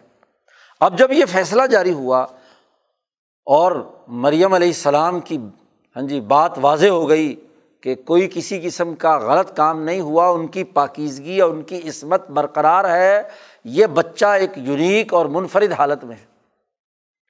اور ان کی پیدائش اس ماحول میں ہوئی ہے، جس ماحول میں آدم علیہ السلام کی ہوئی تھی۔ ان مسئلہ عیسیٰ اند اللہ کا مسئلہ آدم، قرآن حکیم نے واضح کر دیا کہ عیسیٰ علیہ السلام کی مثال ایسے ہی ہے جیسے کہ آدم کی مثال ہے۔ جیسے ہم نے آدم علیہ السلام کے قصے میں دیکھا کہ قوائے ارضیہ اور سماویہ دونوں جمع ہوئیں اور ان قوتوں نے تقاضا کیا نو انسانیت کے وجود میں لانے کا اور اللہ تبارک و تعالیٰ نے اپنے خاص عنایت اور کرم سے آدم کو بغیر ماں باپ کے پیدا کیا۔ اگر بغیر ماں باپ کے پیدا کر سکتا ہے، تو بغیر باپ کے بھی کیا ہے پیدا کر سکتا ہے؟ تو شاہ صاحب فرماتے ہیں کہ جو روحانیتوں کا زمانہ آدم کی تخلیق کے وقت تھا، اسی طرح سے اس کی ملتی جلتی مسل اس کے برابر کامل تو نہیں، اسی کی طرح کی ملتی جلتی روحانیات اس وقت عیسیٰ علیہ السلام کی ولادت کے زمانے میں اس موقع پر ہوئی۔ وہی روحانیات کا عمل جاری تھا۔ اور جب یہ ساری بات بیان کی تو اللہ پاک نے فرمایا ظالی کا عیسیٰ بن مریم۔ یہ عیسیٰ ہیں جو مریم کے بیٹے ہیں۔ اور واضح کر دیا کہ قول الحق الدیفی یم ترون جس معاملے میں یہ شک کر رہے ہیں۔ اس میں حق بات یہی ہے۔ اب چونکہ ان لوگوں کے خیال کے مطابق بغیر باپ کے پیدا ہوئے ہیں، تو عیسائیت ایک انتہا پر چلی گئی۔ بعد میں ماننے والے جو عاشقان ہیں ہاں جی ان کا مرتبہ بڑھتے بڑھتے بڑھتے بڑھتے انہوں نے کہا، ضرور یہ اللہ کا بیٹا ہوگا جو دنیا میں آیا ہے ابن اللہ ہوگا۔ لیکن ادھر سے ابن اللہ کہتے ہیں اور ادھر سے پھر کہتے ہیں کہ مریم کا بیٹا بھی ہے۔ تو پھر کہا کہ باپ بیٹا مریم تصلیس کا یہ خود ساختہ عقیدہ جو حضرت عیسیٰ علیہ السلام کے تقریباً تین سو سال کے بعد ان کے دماغوں میں منتقل ہوا۔ تو قرآن نے کہا کہ یہ جو شک ہے، یا اسی طرح یہودیوں کے دماغوں میں جو شک ہے، تو جس میں یہ لوگ شک کرتے ہیں ولادت کے مسئلے میں، اس کی حق بات یہ ہے۔ تو حضرت عیسیٰ علیہ السلام کی پیدائش اور ان کے بچپن کی اس پوری حالت میں قرآن حکیم نے ان کے تمام پہلو واضح کر دیے جس میں اسباب و مسبات کا نظام بھی نہیں ٹوٹتا اور اللہ کا کلمہ اور روح جو ہے وہ مسیح کی صورت میں دنیا میں آئی۔ قرآن حکیم نے صاف کہہ دیا کہ یہ اللہ کا کلمہ ہے القاحہ علا مریمہ و روح بن ہو اور اللہ کی روح ہے۔ ان کا نام مسیح عیسیٰ ابن مریم ہے۔ مسیح کو مسیح اس لیے کہتے ہیں کہ دنیا بھر میں گھومنے والا سیاح سیاح یعنی جس نے بہت زیادہ طویل سیاحت اور سفر کیا ہو، وہ مسیح ہے۔ اور مسیح دو ہیں، ایک مسیح ہدایت اور ایک مسیح ضلالت۔ دجال بھی دنیا بھر گھومے گا، سیاحت کرے گا۔ اس لیے مسیح الدجال اسے کہا جاتا ہے۔ پوری زمین اس نے گھومی اور حضرت عیسیٰ علیہ السلام بھی مسیح ہیں، عیسیٰ ابن مریم۔ اور وہ بھی پوری دنیا میں ان کے اثرات مرتب ہونے، پوری دنیا میں ان کا فیضان چلنا ہے۔ تو قرآن حکیم نے بڑی وضاحت کے ساتھ اس مسئلے کو بیان کر کے تمام تر عقلی سوالات کے جوابات دے کر متعین کر دیا کہ یہ نہ تو اللہ کے بیٹے ہیں اور نہ ہی کیا ہے؟ خود خدا ہے نہ یہ خود کوئی باپ ہے۔ اور یہودیوں کا وہ نظریہ جو ان کی ابھی آج بھی کتابوں میں تورات اور انجیل میں موجود ہے، حماقتوں پر مبنی کہ عیسیٰ علیہ السلام یوسف نجار کے بیٹے ہیں۔ حضرت ذکریہ علیہ السلام نجار تھے، تو ان کا ایک خادم اور بیت المقدس کا بھی خادم یوسف نامی آدمی تھا۔ تو وہ بھی نجار اور ترخان تھا۔ وہ بھی عبادات میں مشغول رہتا تھا۔ اب ان کا ایک لا یعنی گفتگو یہ ہے کہ مریم کی ذکریہ علیہ السلام نے اس یوسف نجار سے شادی کرا دی تھی، لیکن ابھی رخصتی نہیں ہوئی تھی۔ اب طرح طرح کے تضادات انہوں نے پیدا کی۔ شادی بھی ہو گئی، رخصتی بھی نہیں ہوئی اور پھر یوسف نجار نے اس بات کا دعویٰ بھی کر دیا کہ میرا بیٹا ہے۔ تو یہ عجیب قسم کے جو شکوک و شبہات دماغوں میں تھے قرآن حکیم نے صورت مریم کی ان آیات میں اور دیگر ہاں جی صورت عال عمران میں اس مسئلے کو واضح کیا۔ خاص طور پر وہ موقع جب نصارۂ نجران حضور اقدس صلی اللہ علیہ وسلم سے مناظرہ اور مباحثہ کرنے کے لیے مدینہ منورہ آئے تھے۔ ساٹھ کے قریب بڑے بڑے لوگ تھے جو عیسائیوں کے اہم ترین علمی رہنما شمار ہوتے تھے۔ وہ آئے اور حضور صلی اللہ علیہ وسلم سے مباحثہ اور مقال اس وقت انہوں نے بھی یہی سوال اٹھایا تھا کہ بغیر باپ کے عیسیٰ علیہ السلام وجود میں آئے ہیں تو بغیر باپ کے اگر کوئی وجود میں آئے گا تو ضرور وہ اللہ کا بیٹا ہوگا۔ اللہ تبارک تعالیٰ نے یہ آیات نازل کر کے ان کے اس شک اور شبے کو دور کیا کہ تمہارے دماغ میں جو یہ سوال ہے، یہ سوال غلط ہے۔ تم یہ جو وضاحت کر رہے ہو، ابن اللہ ہونے کی اس کی کوئی قانونی عقلی بنیاد نہیں ہے۔ جب یہ آیات نبی اکرم صلی اللہ علیہ وسلم نے ان کے سامنے پڑھ کر سنائی اور واضح کر دیا کہ تم جس شک میں مبتلا ہو وہ غلط ہے، حق اور قول الحق صحیح بات یہ ہے۔ اور پھر اللہ پاک نے ساتھ ہی صورت عال عمران میں ان کو دعوت دے دی مباہلے کی۔ کہ تم اگر اس موضوع پر، اس نازک مسئلے پر مباہلا کرنا چاہتے ہو تو اے نبی آپ ان سے کہہ دیجیے کہ میں بھی اپنے خاندان کو لے آتا ہوں، تم بھی لاؤ اور ہاں جی ابھی چل کر باہر میدان کے اندر بد دعا کرتے ہیں۔ اب یہ نصارہ نجران کا وفد ایک جگہ جمع ہوا اور انہوں نے یہ ساری بات سننے کے بعد آپس میں گفتگو کرتے ہوئے کہا کہ یہ محمد صلی اللہ علیہ وسلم سچے رسول ہیں۔ اور یہ جو بات انہوں نے کہی ہے، یہ اللہ کا کلام ہے۔ اور یہ جو ابن اللہ والا مسئلہ جو ہم نے اختیار کیا ہوا ہے تصلیس سے متعلق، یہ اس کی غلطی اور اس کی خرابی اور اس کے جو عقلی شکوک و شبہات تھے وہ دور ہو چکے ہیں۔ اب اگر ہم ان کے ساتھ مباہلہ کریں گے، تو نبی برحق کے مقابلے میں مباہلے کا مطلب ہے اپنی نسلوں کو اجاڑ دینا اور اللہ کی لانت کا مستحق ہونا۔ لیکن چونکہ حق سمجھ آ چکا ہے، بالکل واضح اور دو ٹوک۔ لیکن اس کے باوجود وہ جو ان کا لیڈر تھا ابو حارثہ علقمہ اس کا ایک چھوٹا بھائی تھا۔ ہاں جی وہ بھی ساتھ تھا، وہ بھی عالم تھا، اپنے بڑے بھائی کی اتباع میں۔ تو جب وہ سواری پر سوار ہونے لگا، اس کا بڑا بھائی، وہ چونکہ لیڈر اور رہنما تھا، سارے ان کا عیسائیوں کا تو وہ رکاب کے بالکل قریب تھا تو پاؤں الجھا۔ تو وہ جو بھائی تھا ساتھ چھوٹا ہاں جی وہ جذباتی لوگ ہوتے ہیں، انہوں نے ہاں جی کہا کہ یہ تو بدشگونی ہے اور ناؤز باللہ نبی اکرم صلی اللہ علیہ وسلم کی طرف اس نے اشارہ کر کے کوئی برا بھلا زبان سے کوئی جملہ نکالا۔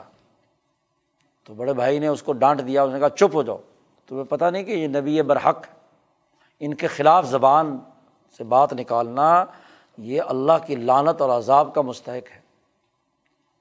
تو چھوٹے بھائی نے کہا، بھائی جان، اگر آپ یہ سمجھتے ہیں کہ یہ نبی برحق ہے، تو ہم ان سے مباضرہ اور مباحثہ اور ان سے مقابلہ کیوں کر رہے ہیں؟ ہم ایمان کیوں نہیں لے آتے؟ اس نے کہا، چھوڑ یار، تو نہیں جانتا۔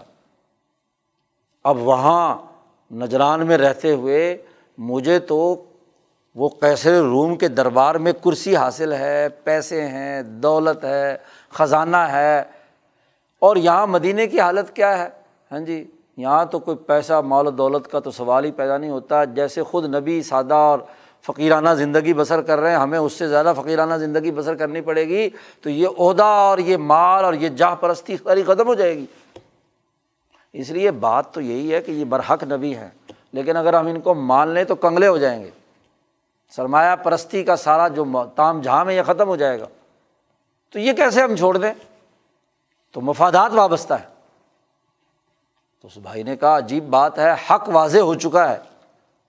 پھر بھی بات نہیں مان رہے، صرف مفادات کی وجہ سے۔ اس نے کہا اچھا جی کرسی تو تمہیں حاصل ہے، تم جاؤ، کرسیوں پر بیٹھو۔ میں تو نبی اکرم صلی اللہ علیہ وسلم پر ایمان لاتا ہوں۔ وہ مسلمان ہو گیا۔ جب حق واضح ہو گیا تو بات قبول کر لینی چاہیے۔ تو یہ جو مسئلہ تھا جس میں وہ شک تھا، ولادت والا معاملہ، قرآن نے اس کو واضح طور پر بیان کر کے تمام پہلو اس کے روشن کر دیے۔ یہ تو وہ مسئلہ ولادت ہے جس کو شاہ صاحب نے اپنی تعبیر و تشریح سے واضح اور دو ٹوک طور پر بتلا دیا کہ اسباب عرضیہ بھی اس میں کار فرما ہے، اسباب سماویہ بھی کار فرما ہے۔ قوائے نسلیہ کا معاملہ بھی ہے، قوت مصورہ اور مولدہ۔ جس کے ذریعے سے عیسیٰ علیہ السلام کی ولادت اور ان کی شکل و صورت بننی تھی، اس نے بھی کردار ادا کیا جبرائیل علیہ السلام کی اس روح پھونکنے کے نتیجے میں۔ اب اگلا مرحلہ حضرت عیسیٰ علیہ السلام کا جی انسانیت کی رہنمائی کا ہے۔ تو شاہ صاحب فرماتے ہیں کہ حضرت عیسیٰ علیہ السلام کو علم بھی دیا گیا۔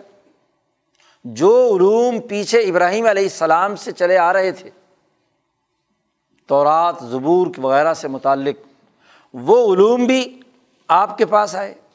اور پھر ایک مستقل کتاب، انجیل بھی دی گئی۔ کتابوں کے ارتقاء کا مرحلہ یہ ہے کہ صحف ابراہیم میں بنیادی اثاثی اصول تھے۔ پھر ہر نبی نے ان اصولوں پر عمل درآمد کے لیے جو کردار ادا کیا اور نئے علوم دریافت کیے، وہ اس کے ساتھ ملتے چلے گئے۔ عہد قدیم کے ساتھ ملتے چلے گئے۔ یوسف علیہ السلام کے اقوال، یعقوب علیہ السلام کے، اسحاق علیہ السلام کے، اسی طریقے سے آگے چلتے چلتے حضرت موسیٰ علیہ السلام پر مستقل وہ کتاب کی شکل میں نازل ہو گئے۔ اور پھر موسیٰ علیہ السلام کے بعد جتنے ادوار گزرے، حضرت داود حضرت سلیمان، مختلف انبیاء علیہم السلام، ان کی تمام علوم اس کے اندر جمع ہوتے چلے گئے۔ ان کا صحیح فہم اور شعور حضرت عیسیٰ علیہ السلام میں منتقل ہوا۔ اور پھر جو حضرت داود علیہ السلام سے لے کر عیسیٰ علیہ السلام کے درمیانی عرصے میں خود یہودیوں نے جو خرابیاں پیدا کی تھیں، جو رویے خراب رہے تھے، جو سسٹم کے اندر نئی نئی مداخلتیں اور خرابیاں اور فساد مچایا تھا، ان کا علاج کرنے کے لیے ایک نئے ہاں جی کتاب کی ضرورت تھی۔ تو وہ انجیل کی صورت میں حضرت عیسیٰ علیہ السلام کو دی گئی۔ وہ تعلیمات سامنے آ گئی۔ گویا کہ وہ علم جو تحریک حنیفیت کا اسرائیلی تحریک کے واسطے سے شروع ہوا تھا، اس کی تکمیل ہو گئی انجیل کی صورت میں۔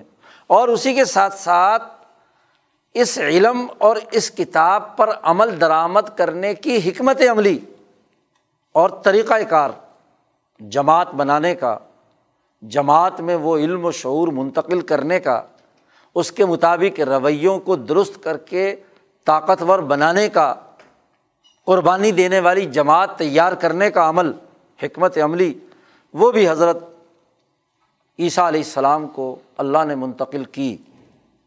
اور اس حوالے سے قرآن حکیم کہتا ہے کہ پانچ بنیادی اثاثی امور یا معجزات جو اس دور کے علم و فکر کے توڑ کے لیے تھے، وہ حضرت عیسیٰ علیہ السلام کو دیے گئے۔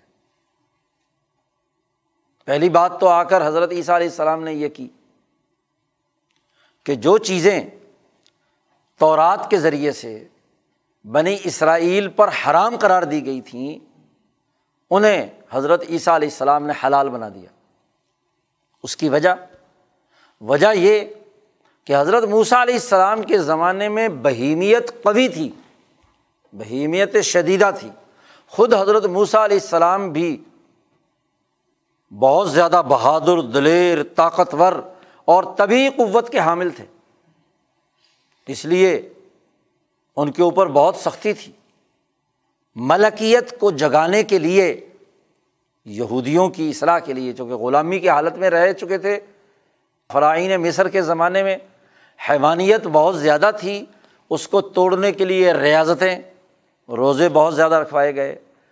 ہاں جی اور اور بہت ساری سختیاں کی گئیں۔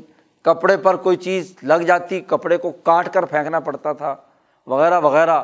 عبادات کے لیے ہاں جی مخصوص جگہ پر عبادت کرنی پڑتی تھی، وغیرہ وغیرہ۔ تو جو جتنی سختیاں تھیں، بہیمیت کا علاج معالجہ کرنے کے لیے وہ حضرت موسیٰ علیہ السلام اور داود علیہ السلام کے زمانے میں موجود تھیں، وہ اس دور کی ضرورت تھی۔ جیسا کہ پہلے گفتگو میں ذکر ہو چکا ہے کہ امبیا علیہم السلام انسانیت کے طبیب ہوتے ہیں۔ اور طبیب جیسا مرض ہو، ویسے ہی علاج معالجے کے لیے کام کرتے ہیں۔ تو ویسی دوائی کی ضرورت ہے۔ اب یہ جو دور ہے، یہ اس درجے کی بہیمیت اور حیوانیت کا نہیں ہے۔ یہاں روحانیتیں ہاں جی وہ سامنے آ چکی ہیں تو روحانی قوتوں کو توازن کے ساتھ کہ جس میں سبوغ پیدا ہو، تو اس لیے وہ جو سختیوں کا کچھ نظام تھا وہ کم کر دیا گیا۔ ہاں جی جو چیزیں ان پر حرام، قرآن نے کہا ہے کہ جو ان کے اوپر حرام قرار دی گئی تھی وہ ہم نے ہاں جی حضرت عیسیٰ علیہ السلام نے کہا، میں نے تمہارے لیے حلال قرار دی۔ اور چار ایسے معجزات دیے گئے کہ جو طبی خواص کے مطابق علوم کے پورے ڈھانچے کو چیلنج کرتے تھے۔ اور علم نجوم کی اساس پر اشراقین کی تعلیمات کی اساس پر جو کام ہو رہے تھے اور جو علمی ان کا منحج تھا تو اس علم کو توڑا۔ یہ بات بھی شاہ صاحب فرماتے ہیں۔ قرآن حکیم کی تعلیمات سے واضح ہوتی ہے کہ ہر دور کا علم جس درجے کا ہوتا ہے، نبی آ کر اس علم سے اوپر، حقانی علم کا مظاہرہ کرتا ہے، معجزات اس کے مطابق دیے جاتے ہیں تاکہ وہ جو علمی تفوق دماغوں پر چھایا ہوا ہے، وہ ٹوٹ جائے۔ اب طبیعتی خواص کے مطابق بڑی ترقی یونانی فلاسفہ کے زیر اثر وہ ان کے یہاں ہو چکی تھی۔ اس کے اوپر بہت فخر کرتے تھے۔ حالت یہ تھی کہ وہ مشکل سے مشکل مریض کا بھی علاج کر سکتے تھے۔ کوئی مرض ایسا نہیں تھا کہ جس کی علاج انہوں نے دریافت نہ کر لیا ہو۔ ایک دو مرض ایسے تھے، برس کا اور کوڑی کا، جزام کا۔ ان کا علاج ابھی تک ان کے پاس دریافت نہیں ہوا تھا۔ ان امراض کو متعدی امراض سمجھا جاتا تھا۔ چھوت چھات کے امراض سمجھا جاتا تھا اور جزامی اور کوڑی کے مرض کا حامل جو ہوتا تھا اس سے دور بھاگتے تھے۔ یا جس کے جسم پر جلد پر ہاں جی ابرس کی حالت سفیدی اور وہ حالت پیدا ہو جاتی تھی، اس کا علاج بھی نہیں تھا۔ تو یہ طبیعتی علوم کی ترقی کا ایک معیار انہوں نے اپنا لیا تھا کہ دیکھو، ہمارے علم کی بات یہ ہے کہ ہم نے ہر مرض کا علاج کر دیا سوائے ان دو کے۔ تو عیسیٰ علیہ السلام کو ایک معجزہ تو دیا گیا کہ جہاں تمہارے طبیعتی قوانین، تمہاری میڈیکل طب ناکام ہو چکی ہے، وہاں حضرت عیسیٰ علیہ السلام نے کہا کہ ابر العق وہاں ابرسا کہ میں کوڑی اور جزام اور ان کے امراض کے علاج کرنے اور ان کو درست کرنے کا علم بھی رکھتا ہوں۔ تو ان کے اس جو علمی حالت یا طبی حالت تھی، اس کا توڑ پیدا کرنے کے لیے یہ معجزہ دیا گیا۔ چونکہ ملکیت عالیہ رکھتے ہیں، مثالی قوتیں آپ کے جلب میں چل رہی ہیں۔ روح القدس جبرائیل علیہ السلام کی تائید حاصل ہے حضرت عیسیٰ علیہ السلام کو، اس لیے اس کی بنیاد پر وہ طریقۂ کار واضح کیا، جس سے ایک جزامی اور کوڑی اور ابرس والا آدمی جو ہے اس کا علاج کیا جا سکے۔ تو ان کی علمی تفوق کو توڑا۔ جی۔ اسی طرح کاراگری طبی طور پر ان کے اندر تھی کہ وہ عجیب و غریب طرح کے برتن بناتے تھے۔ صنعتیں، طبیعتی قوانین کے تحت انہوں نے بنا لی کہ طرح طرح کی چیزیں بناتے ہیں۔ ظروف بناتے ہیں۔ پتھر تراشتے ہیں، بت بناتے ہیں۔ بت پرستی کے لیے اسلام پرستی کی حالت یہ ہے کہ ایسے ایسے شاندار شاہکار انہوں نے پہاڑوں اور پتھروں پر بنائے کہ ان کی آج بھی مٹیالی شکلیں موجود ہیں۔ تو عیسیٰ علیہ السلام نے ان کے اس علم کو چیلنج کیا کہ تم جو پتھر کا بت بناتے ہو جی اور پھر اس کے سامنے سجدہ ریز ہوتے ہو، برتن بناتے ہو، چیزیں بناتے ہو ان میں روح تو کوئی نہیں ہوتی۔ جی۔ تو حضرت عیسیٰ علیہ السلام نے اپنا معجزہ ظاہر کیا کہ مٹی سے ایک پرندہ بنایا اور پھونک ماری اس میں۔ روح القدس کی اس طاقت اور قوت اور ملکیت عالیہ کی وجہ سے۔ اس میں پھونک ماری تو وہ مٹی کا پرندہ ہوا میں اڑ رہا ہے۔ اڑتا تھا۔ ایک خاص فاصلے تک۔ اور عیسیٰ علیہ السلام جب تشریف لے جاتے یا عیسیٰ علیہ السلام کی نظروں سے وہ اوجل ہو جاتا تو پھر گر پڑتا۔ شاہ صاحب نے اس کی وضاحت کی ہے کہ حضرت عیسیٰ علیہ السلام کی جو روحانی طاقت جب تک وہ موجود یا ان کی نظر اس پر ہے، تو اس کی جو روحانی طاقت ہے وہ اور حیات حقیقی نہیں۔ حیات یعنی زندگی جس میں حرکت پیدا ہو۔ تو حیات اور قصر دو چیزوں کے درمیان کی حالت تاری ہوتی تھی۔ جی۔ کہ ان کی روح کے اس پھوک کے قصر سے کہ وہ ہوا میں جب تک وہ حضرت عیسیٰ علیہ السلام کی زبان مبارک سے نکلنے والی ہوا اور روح برقرار ہے، وہ اس کو اٹھا کر لے کر چلتی تھی۔ اور حیات کا مطلب کیا ہوتا ہے کہ حرکت، تو وہ حرکت اس میں اس وقت تک رہتی تھی۔ تو حیات کی جو اصل کیفیت ہے، یہ نہیں کہ پرندے بنا بنا کر ہوا میں اڑانے شروع کر دیے اور وہ پرندے کے طور پر اڑتے رہے۔ اور جو مختلف لوگوں کے غلط عقیدوں کے مطابق کہ وہ پرندے اڑ رہے ہیں ابھی بھی۔ ایک معجزہ ہے۔ اور اس معجزے کا تعلق ایک خاص وقت اور مدت تک ہے۔ اس طریقے سے ان کی اس علمی سطح کے دونوں دائرے، نہ روحانیت کا وہ ڈھکوسلا جو اشراقیین یا نجومی کہتے تھے شہر کے اور جادو کے زیر اثر۔ اس علم کو بھی توڑا اور طبیعتی قوانین کے تحت جو کام ہو رہا ہے، اس سے بھی اوپر کی بات حضرت عیسیٰ علیہ السلام نے معجزے کے طور پر ظاہر کی۔ بے ہی ایسے ہی جیسے حضرت موسیٰ علیہ السلام کے زمانے میں سحر اور جادو عروج پر تھا، تو اس سے بڑھ کر معجزہ اللہ تبارک و تعالیٰ نے حضرت موسیٰ علیہ السلام کو آسا کا اور ید بیضا کا عطا کیا۔ تو جو طبیعتی قوانین کے تحت چیزیں تھیں، ان کا توڑ پیدا کیا ان دو معجزوں کے ذریعے سے۔ اسی طرح عیسیٰ علیہ السلام کو اس بات کا علم بھی دیا گیا۔ کہ تم کیا کھاتے ہو اور کیا پیتے ہو۔ جی۔ اب ایک آدمی اپنے گھر میں کھا پی کر آیا ہے۔ انہوں نے جب دیکھا کیونکہ یہ معجزے بھی یکے بعد دیگرے آئے ہیں۔ اس کو اصل پیغام تو ادھر لے جانا ہے۔ معجزہ دکھانا صرف کوئی کام تو نہیں ہے بلکہ جب حقانیت کی دعوت دی اللہ کی طرف بلایا ظلم و فساد سے روکا ان کے کرتوتوں اور خرابیوں کی نشاندہی کی ان کو ارتفاقات درست کرنے کی بات کی، تو جب وہ نہیں مانتے تھے تو کوئی نہ کوئی معجزہ ان کے سامنے ظاہر کیا تاکہ ان کو بات کی حقانیت، بات درست طریقے سے سمجھ میں آ جائے۔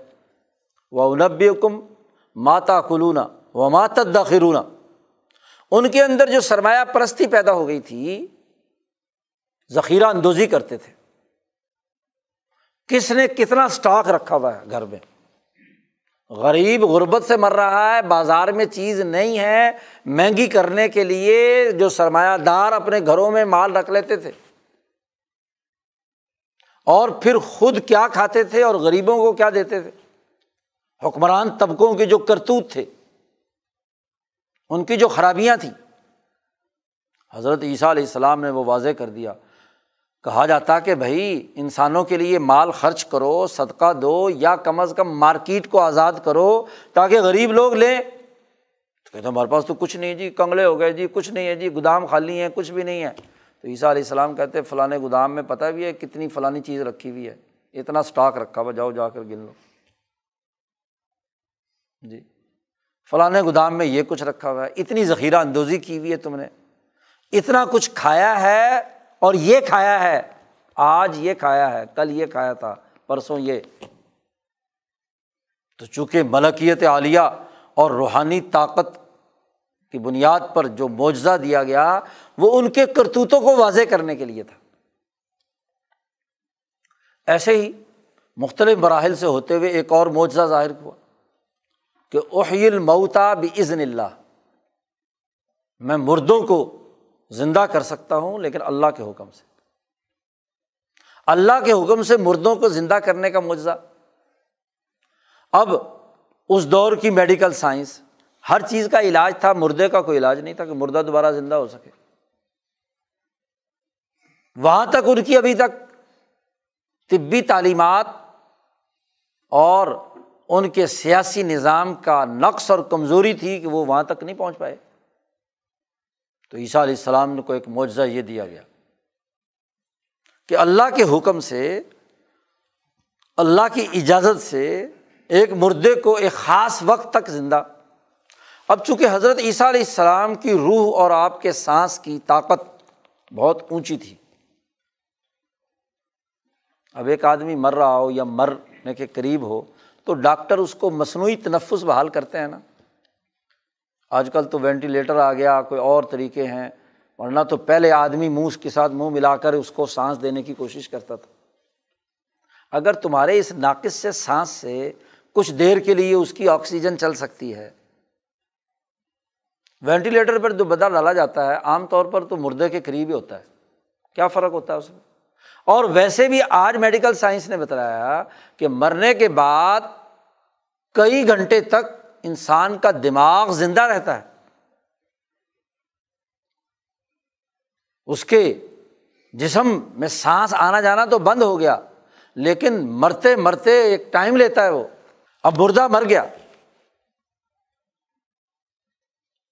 اب جس عرصے میں اس کا دماغ زندہ ہے، عیسیٰ علیہ السلام کی پھوک اور آپ کی دعا، آپ کی جو طاقت اور ہمت ہے وہ اس کا مصنوعی تنفس ایک وقت کے لیے بحال کر دیتے ہیں۔ تو وہ حرکت میں بھی آ جاتا ہے، آ کر بتاتا بھی ہے۔ جی۔ اگر کوئی بیچارہ مقتول جس کو مارا گیا، پتہ نہیں چل رہا اس کے قاتل کا، تو اگر کچھ دیر کے لیے تنفس بحال کر کے وہ کہے کہ میرا قاتل ہوا ہے تو ظلم و جبر بڑھ چکا تھا۔ فساد برپا ہو چکا تھا، مظلوم لاوارث تھے، ظالم لوگ جو چاہے مرضی کریں، تو اب مظلوم اور مقتول کے قاتل کی اطلاع دینے کے لیے، جیسا کہ گائے کا گوشت لگانے سے موسا علیہ السلام کے زمانے میں وہ بندہ مقتول زندہ ہو گیا، اس نے اپنا قاتل بتلا دیا۔ گائے کا گوشت لگانے سے وہ آدمی مقتول کے اندر حیات دوڑ گئی، تو یہاں تو عیسیٰ علیہ السلام جو ملکیت عالیہ رکھتے ہیں، جبریل کی ہاں جی تائید ان کو حاصل ہے۔ ان کی پھوک اور ان کا ہاں جی اس کی طرف توجہ ہونا وہ ایک خاص وقت کے لیے اس مردے کو زندہ کر کے حقائق واضح کر دیا کہ فلاں نے ظلم کیا ہے، فلاں نے زیادتی کی ہے، فلاں نے مارا ہے، فلاں نے قتل کیا ہے۔ اب وہ تو زندہ سے ہی گواہی لی جا سکتی تھی۔ اب بڑے سٹ پٹائے یہود کہ یہ کیا ہمارے لیے مسئلہ بن گیا۔ مردہ بھی زندہ کر دیتا ہے، پرندے بھی اڑاتا ہے۔ ہاں جی ساری صلاحیتیں ان کے اندر موجود ہیں۔ تو یہ تو ہماری جو لوٹ کھسوٹ ہے، ہم جو ہاں جی پیسے بٹورتے ہیں، نظر و نیاز لیتے ہیں، رسمی مذہبیت لیے پھرتے ہیں، یہ تو ہمارا سارا ہی ہاں جی تختہ ہو جائے گا۔ عوام ان کی طرف متوجہ ہو رہے ہیں اور اگر ان کی پارٹی بڑھ گئی تو یہ تو ہمارے لیے کیا ہے، مفادات کا یہ نظام ختم ہو جائے گا۔ اور یہ مسخ شدہ یہودیت لانت کی اس حالت پر پہنچ چکی تھی۔ کہ پہلے کئی امبیا شہید کر چکی ہے۔ خود حضرت عیسیٰ علیہ السلام کے ابتدائی زمانے میں ہاں جی حضرت یاہیا علیہ السلام کو شہید کرنے کی دلیری انہوں نے دکھائی تھی۔ جس پر لانت پڑی ان پر۔ تو یہ قتل کی جرت ان کے دماغ میں پیدا ہوئی کہ باقی امبیا حضرت ذکریہ علیہ السلام کو آرے سے چیر دیا، ہم نے اسی طرح یاہیا علیہ السلام کو شہید کر دیا، فلاں نبی کے ساتھ، ارمیا کے نبی کے ساتھ یہ کیا، ہم نے ان فلاں سے یہ کیا، تو یہ تو اگر ان کے پاس تو روحانی قوت بھی بڑی ہے اور بہت ساری یہ چیزیں ایسی دکھائی ہیں کہ عوام دھڑا دھڑ ان کی طرف متوجہ ہو رہے ہیں۔ ہاں جی جماعت ان کی بڑھتی جا رہی ہے، ہر عقل مند ان کی بات سمجھ کر ان کی پارٹی میں شامل ہو رہا ہے۔ سارے بے وقوف ہماری طرف اکٹھے ہو رہے ہیں، تو اب ان کا کوئی نہ کوئی خاتمہ کرنا چاہیے۔ لیکن کریں کیسے؟ خود عیسیٰ علیہ السلام کے زمانے میں تو ان کے اپنا کوئی حکمران تھا جس نے یہ حرکت کی تھی ایک عورت کے عشق کی وجہ سے۔ اب صورت حال یہ ہے کہ یہاں حکمران، گورنر جو ہے وہ کیسے روم کا نمائندہ ہے پیلا تیس اب یہ سارے یہودی ہاں جی سازش کی اور وہ عمرا اور درباری جو ہیں ان کو پیسے ویسے دیے جو ان پروہتوں کے پاس بہت تھے، رسمی مذہبی طبقے کے پاس پیسے ویسے بڑے ہوتے ہیں۔ تو اب انہوں نے کہا، سب نے مل کر فتویٰ لگایا، عیسیٰ علیہ السلام کی شہادت اور قتل کی منصوبہ بندی کر رہے ہیں۔ پھر عمرا کو پیسے ویسے دے کے، بادشاہ کو نظر و نیاز دے کر اس سے درخواست کی کہ ایسے ایسے ایک آدمی ہمارے مذہب کو خراب کرنے کے لیے ہاں جی جس نے نوز باللہ عقیدہ خراب کر لیا ہے اور ہمارے لیے یہ نقصان ہے، یہ نقصان ہے، عوام میں بڑی تشویش ہے، اس کو چکر بازی دے کر اس کو اکسایا کہ اس آدمی کو گرفتار کر کے یہاں دربار میں لایا جائے۔ اب وہ ظاہر ہے کہ جب سرکار دربار میں ہو تو جعلی فتوے، جعلی احکام نامے سب کچھ تیار ہو جاتا ہے۔ تو اس نے پلا تیس نے کہا کہ ٹھیک ہے، اگر تم سمجھتے ہو تو ایک فرمان جاری کر دیا کہ ٹھیک ہے، انہیں گرفتار کر کے لایا جائے۔ اب گرفتار کب کریں؟ مجمع زیادہ زیادہ عوام ان کے ساتھ تو اب اس چکر میں ہے کہ کہیں نہ کہیں کسی طریقے سے تنہائی کا ایسا معاملہ ہو جہاں سے ہم انہیں پکڑ سکیں۔ کیونکہ اگر ہاں جی ان کو مجمع عام میں پکڑا تو مسائل ہوں گے۔ تو یہ چونکہ یہ جو خسر پھسر کرنے والے لوگ ہوتے ہیں، اس طرح کا رجت پسند مذہبی طبقہ ہوتا ہے کھل کر سامنے نہیں آتے۔ اندر کھانے کیا ہے؟ شرارتیں کرتے ہیں، فتوے داغتے ہیں۔ تو اب یہ اس خاص لمحے کے لیے ہاں جی طاق میں ہیں کہ جہاں عیسیٰ علیہ السلام تھوڑے مجمے میں ہوں اور ان پر کسی قسم کا قابو پایا جا سکے۔ اب انجیل کے اندر بھی جو تفصیلات ہیں، وہ بھی ساری ایسی ہی فضول کہ وہ جو یہودیوں کی گھڑی ہوئی کہانی ہے، وہ ساری انہوں نے تین سو سال کے بعد اس انجیل کے اندر داخل کر دی۔ اس کے مطابق ہاں جی حضرت عیسیٰ علیہ السلام کا گھیراؤ کیا، ایک ایسے مکان میں، تنگ مکان میں جہاں بند ہے۔ مخصوص حواریین وہاں ہیں۔ اب ان سارے ہاں جی اس دور کے اخبار و رحبان اس دور کے سارے مذہبی رہنما ہاں جی عوام کو اکسا کر اس مکان پر پھل پڑتے ہیں۔ گرفتار کرنے کی کوشش کرتے ہیں۔ یہ وہ مرحلہ ہے جب حضرت عیسیٰ علیہ السلام نے یہ سوچا کہ یہ قوم ماننے کے بجائے قتل کے درپے ہے اور قتل کرنا، انہوں نے اپنی عادت بنا رکھی، ہر نبی کو پکڑتے ہیں اور قتل کر دیتے کتنے نبی پہلے؟ انہوں نے قتل کیے تو اپنے حوارین کو جمع کر کے کہا، من انصاری اللہ اللہ کے لیے کون میری مدد کرنے والا ہے؟ اور اس میرے دین کو ممکن ہے کہ مجھے یہ راستے سے ہٹائیں، میرے دین کو جو میں نے سکھایا ہے، اس کی نصرت، اس کے غلبے کے لیے میرے بعد کام کرنے والا کون ہے؟ تو قول ہواری یوں نہ انصار اللہ۔ قرآن حکیم یہ کہتا ہے۔ کہ جو آپ کی مخصوص تربیت یافتہ جماعت حواریین کی تھی، اس نے کہا، نحن انصار اللہ۔ ہم مدد کریں گے اللہ کے اس دین کے غلبے کے لیے، ہم کردار کر ادا کریں گے۔ آپ موجود ہوں یا نہ ہوں، ہم دین کی نصرت کریں گے، آپ کی مدد کریں گے۔ میدان چھوڑ کر نہیں بھاگیں گے۔ اب قرآن حکیم نے اس مسئلے کو بھی واضح کیا۔ اس لیے کہ انجیل کے اندر یہ جو معاملہ تھا، یہ بھی نبی اکرم صلی اللہ علیہ وسلم کی آمد سے تین سو سال پہلے، جب سے یہ بادشاہی دین بنا، اس وقت سے جو مسخ شدہ تصورات پیدا ہو گئے تھے، وہ ان کی انجیل کے اندر موجود ہے انجیل میں وہ سارا قصہ جو یہودیوں نے گھڑا تھا۔ کہ ہم نے جا کر پلا تیس سے کہا، اس نے ہمیں اجازت دی، ہم نے پکڑ لیا، اس مکان میں سے ہم عیسیٰ علیہ السلام کو لے آئے اور لا کر ہم نے دربار میں پیش کیا۔ یا ایک روایت میں ہے کہ انہیں لوگوں نے خود ہی پھانسی بنائی اور ان کو سلیب پہ چڑھا دیا۔ تو یہ حضرت عیسیٰ علیہ السلام کے بارے میں غلط تصورات عیسائیوں میں اور یہودیوں میں تو تھے ہی۔ یہودی بڑے خوش ہوتے تھے اور پھر وہ الفاظ جو انجیل وغیرہ میں نقل کیے گئے ہیں کہ عیسیٰ علیہ السلام کو جب نوز باللہ ان کے خیال کے مطابق جس عیسیٰ کو وہ پھانسی دے رہے تھے تو وہ وہاں پکار رہا ہے کہ اللہ میاں تو نے میری مدد نہیں کی، بڑی بے چارگی ہے، بڑی عزت ہے۔ کیا نبی ایسی حالت میں ہوتے ہیں؟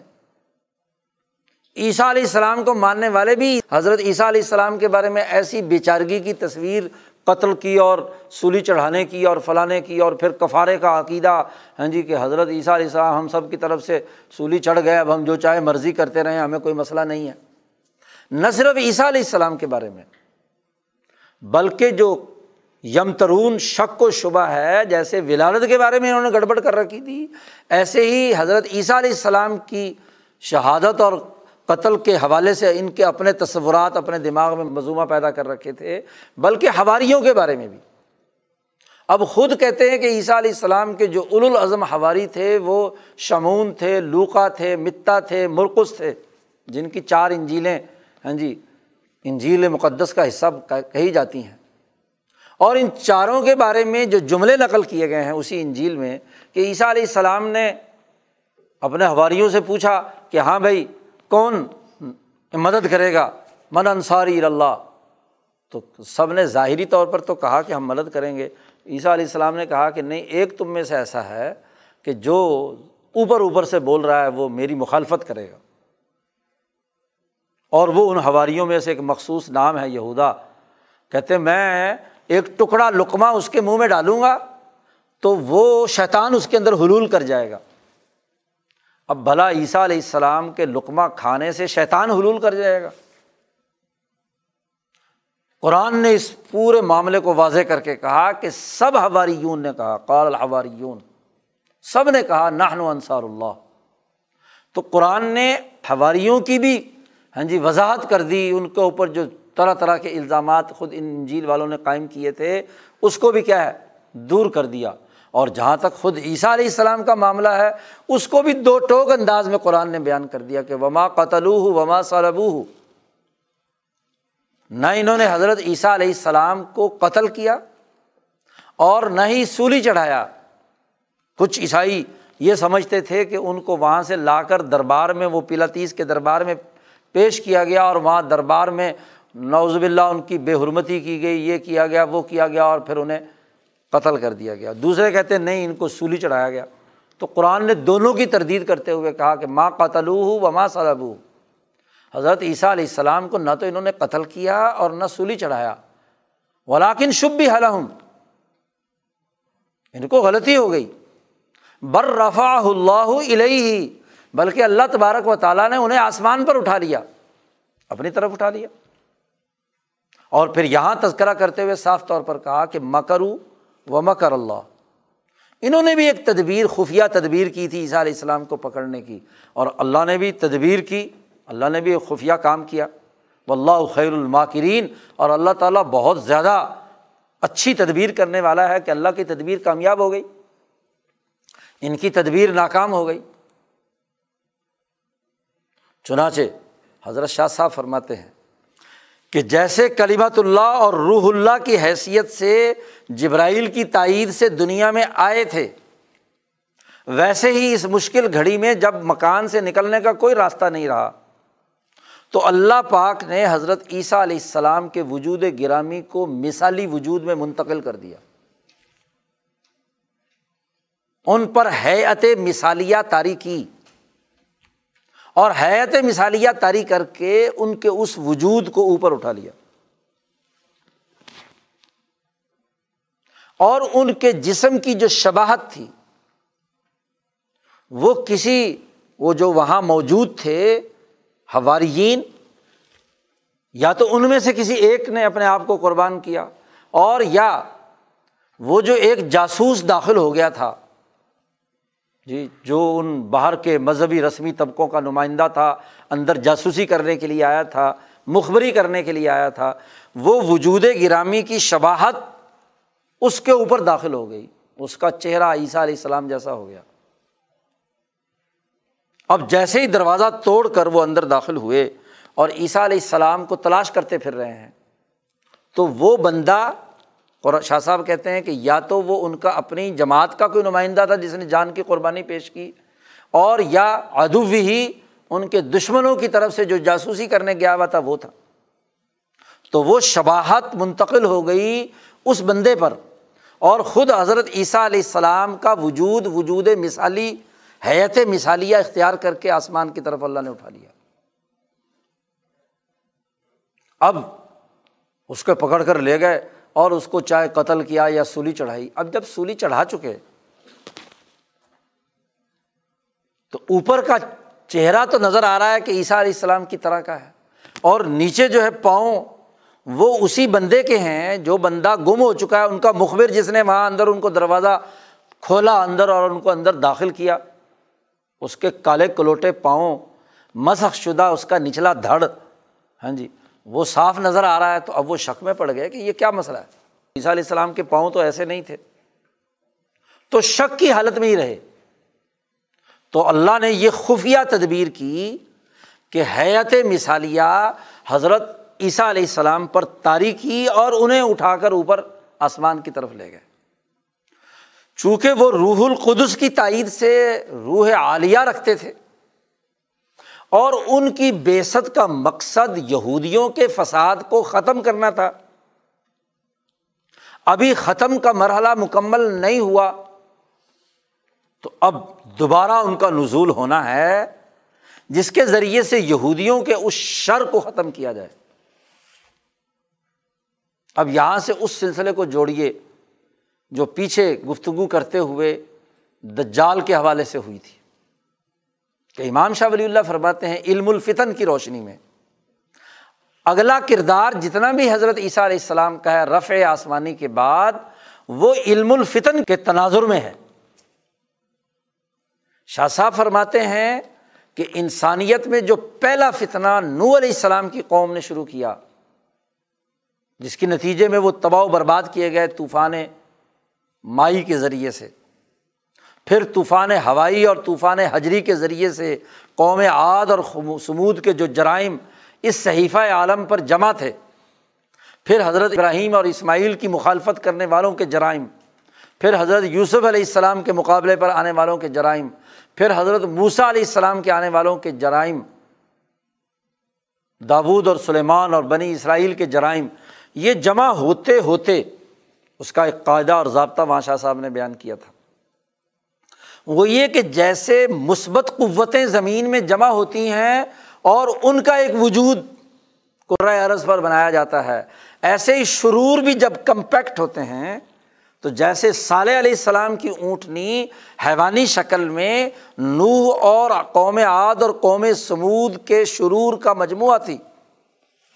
تو ابراہیم علیہ السلام سے لے کر عیسیٰ علیہ السلام تک بنی اسرائیل کے شرور و فتن کا یہودیوں اور عیسائیوں کے شرور و فتن کا جو مجموعہ تھا، وہ انسانی شکل میں آخر زمانے میں ظاہر ہوگا۔ یہ شر فتنا آگے بڑھتے بڑھتے اللہ سے مطالبہ کرے گا کہ اب ہمیں ایک انسانی شکل بھی دی جائے۔ اور وہ انسانی شکل دجال اکبر کی صورت میں حضرت عیسیٰ علیہ السلام کے بعد نبی اکرم صلی اللہ علیہ وسلم کے زمانے میں ایک متشخص شکل کی صورت میں، دجال کی صورت میں وجود میں آ چکی۔ اس لیے نبی اکرم صلی اللہ علیہ وسلم نے فرمایا کہ دجال ایک زنجیروں میں جکڑا ہوا موجود ہے۔ اب عیسیٰ علیہ السلام کے بعد عیسائیوں کی شرارتیں بھی ساتھ شامل ہو گئیں۔ تو یہ شرور ایک انسانی شکل میں آئے اور نبی اکرم صلی اللہ علیہ وسلم نے فرمایا، جیسا کہ بخاری کی روایت پہلے سنائی تھی کہ ہر نبی نے اس دجال سے انسانیت کو بچایا، کہ اس دجال اکبر سے بچ کر رہنا۔ نبی اکرم صلی اللہ علیہ وسلم نے فرمایا کہ میں اس پر مزید اضافہ کرتا ہوں کہ وہ دجال بھینگا ہوگا، ایک آنکھ ہوگی، اس کے ماتھے پر کافر لکھا ہوگا وہ دجال اکبر ہے، مسیح الدجال دنیا میں پھیلے گا۔ اب یہ جو دجال ہے، یہ یہودیت کے شرور اور فتن کا خلاصہ اور نچوڑ ہے۔ شاہ صاحب فرماتے ہیں کہ عیسیٰ علیہ السلام دنیا میں یہودیوں کے شر کو ختم کرنے کے لیے آئے تھے۔ اور وہ دنیا میں رہتے ہوئے یہ شر اس وقت ختم نہیں کر پائے۔ اللہ نے تدبیر کائنات کے وقت طے کیا تھا کہ دجال اکبر کا خاتمہ عیسیٰ کریں گے۔ یہودیوں کے اس شر کا۔ تو یہ شر یہودیوں کا ہے اور یہودیوں کے خلاف کام کرنے کے لیے عیسیٰ علیہ السلام آئے ہیں۔ یہی وجہ ہے کہ وہ حدیث یاد کیجیے کہ جب نبی اکرم صلی اللہ علیہ وسلم کے زمانے میں بخاری شریف میں آتا ہے کہ ایک بچہ تھا، ابن صاف جسے کہتے ہیں، وہ اس کے اندر اسی طرح کی کوئی حرکتیں دعوے الٹے سیدھے وہ کرتا تھا۔ تو نبی اکرم صلی اللہ علیہ وسلم نے حضرت عمر سے کہا کہ ذرا اس تک چلنا ہے، اس کو دیکھنا، اس کی حرکات و سکنات کہ وہ کون ہے اور کیا ہے۔ تو حضور ایک درخت کی آڑ میں کھڑے ہو کر ہاں جی دیکھتے رہے۔ اس کی کچھ حرکتیں۔ تو وہ لیٹا ہوا تھا چارپائی پر، وہ بڑ بڑا رہا تھا۔ اچانک اس کی ماں کی نظر حضور صلی اللہ علیہ وسلم پر پڑ گئی۔ اس نے فوراً شور مچا دیا۔ نبی اکرم صلی اللہ علیہ وسلم کی آمد کی اطلاع دے کر بیٹے کو اٹھا دیا۔ حضرت عمر نے اسی وقت کہا، یا رسول اللہ، وہاں مکالمہ ہوا، اس نے آگے سے بدتمیزی کے کچھ جملے کہے نبی اکرم صلی اللہ علیہ وسلم کے مقابلے میں۔ تو حضرت عمر نے فوراً تلوار کھینچ لی۔ اور حضور صلی اللہ علیہ وسلم سے عرض کیا کہ اجازت دیجیے کہ اس کی میں گردن اتار دوں۔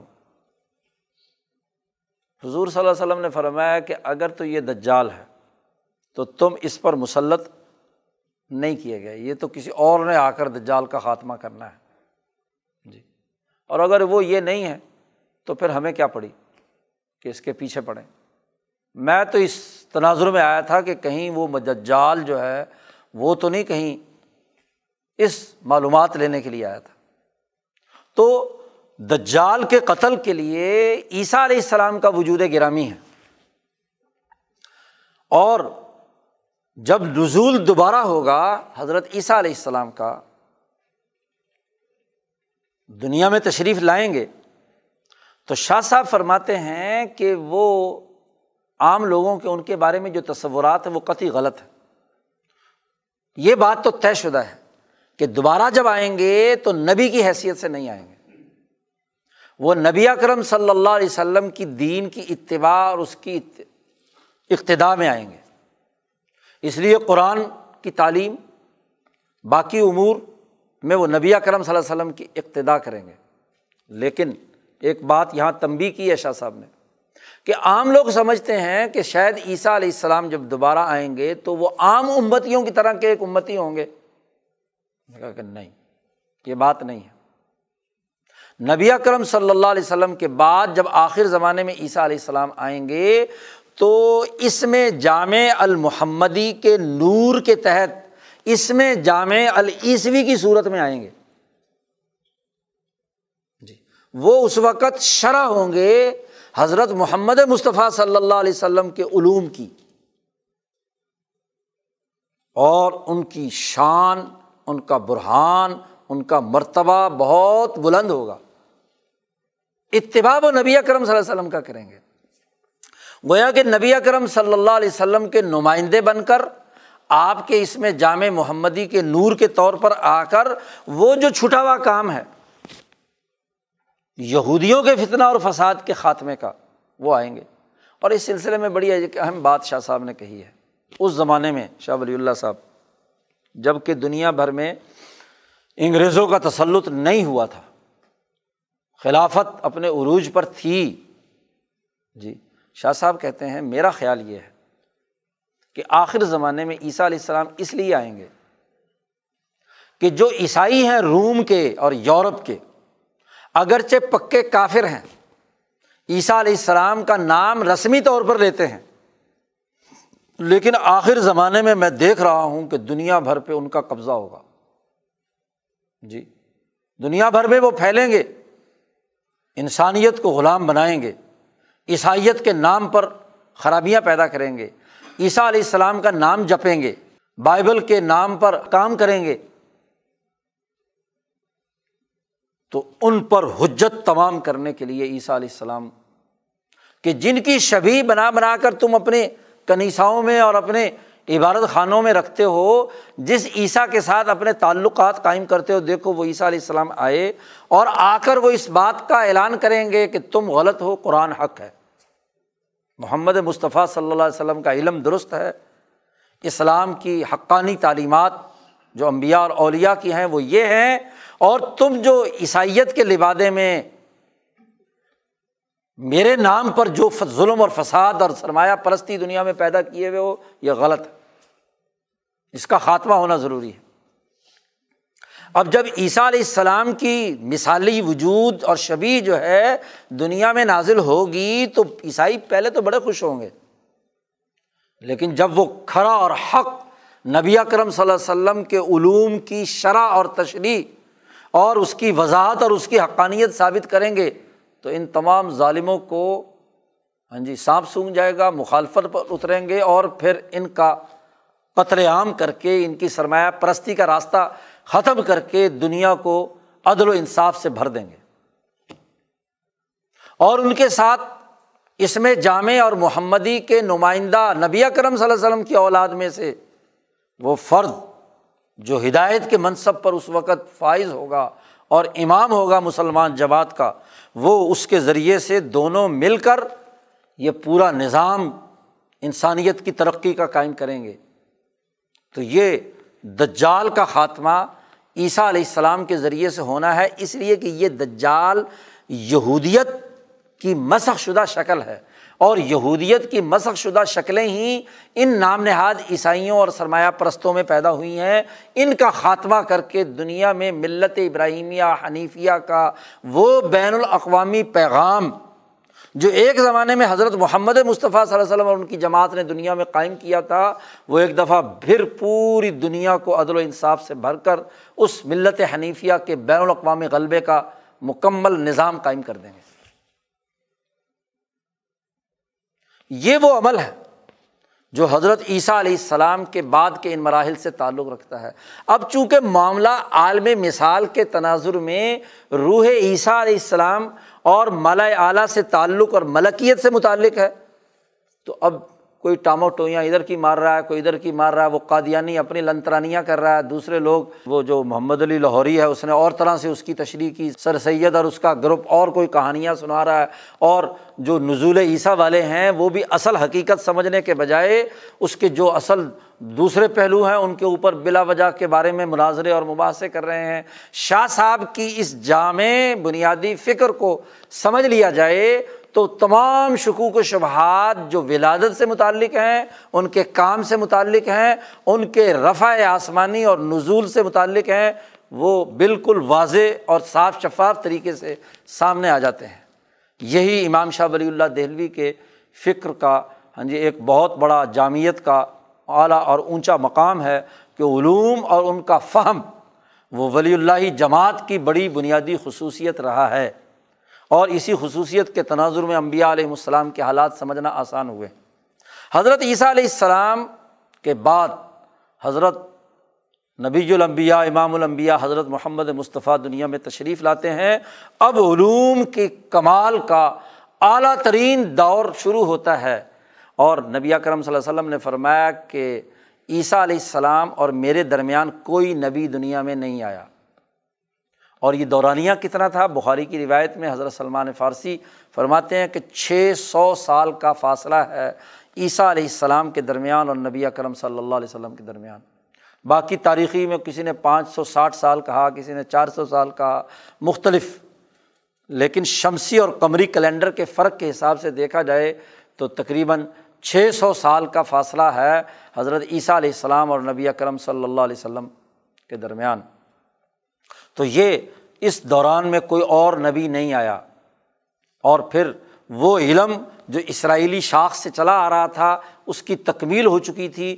اب وہ علم ابراہیم علیہ السلام کا جو اسماعیلی شاخ سے آیا، دونوں علم ہی نہیں ملتے، بلکہ دنیا بھر کے تمام علوم جمع ہو کر حضرت محمد مصطفیٰ صلی اللہ علیہ وسلم کو عطا کیے جاتے ہیں۔ اور آپ صلی اللہ علیہ وسلم کے ذریعے سے وہ نشانیاں اور علامات دنیا میں ظاہر ہوتی ہیں، جس سے لیوز رہو الدینی کلی کا بین الاقوامی غلبہ انسانیت کا لیے سامنے آتا ہے۔ ہاں جی انسانیت ترقی کے مراحل طے کرتی ہے۔ اللہ تعالیٰ ہمیں امبیا علیہم السلام کے ان واقعات کو درست تناظر میں سمجھنے اور اس سے شعور حاصل کرنے کی توفیق عطا فرمائے۔ کل سے ان شاء اللہ سید المبیا حضرت محمد مصطفیٰ صلی اللہ علیہ وسلم کے علوم اور آیات ان کا جو خلاصہ شاہ صاحب نے شاندار خلاصہ نکالا ہے، اس پر گفتگو کریں گے۔ ورنہ تو نبی اکرم صلی اللہ علیہ وسلم کی سیرت پر تو ایک مکمل سیریز کی ضرورت ہے۔ اب آگے تین چار دن باقی ہیں تو ان میں ان اصول کلیہ جس کی روشنی میں علوم نبوت محمدی ہاں جی سامنے آئیں، جو شاہ صاحب نے جن کا خلاصہ جامع ترین خلاصہ نکالا ہے، اس پر ہم ان شاء اللہ کل سے گفتگو کریں گے۔ اللہ تعالیٰ ہمیں عمل کرنے کی توفیق عطا فرمائے۔ اللہ وسلم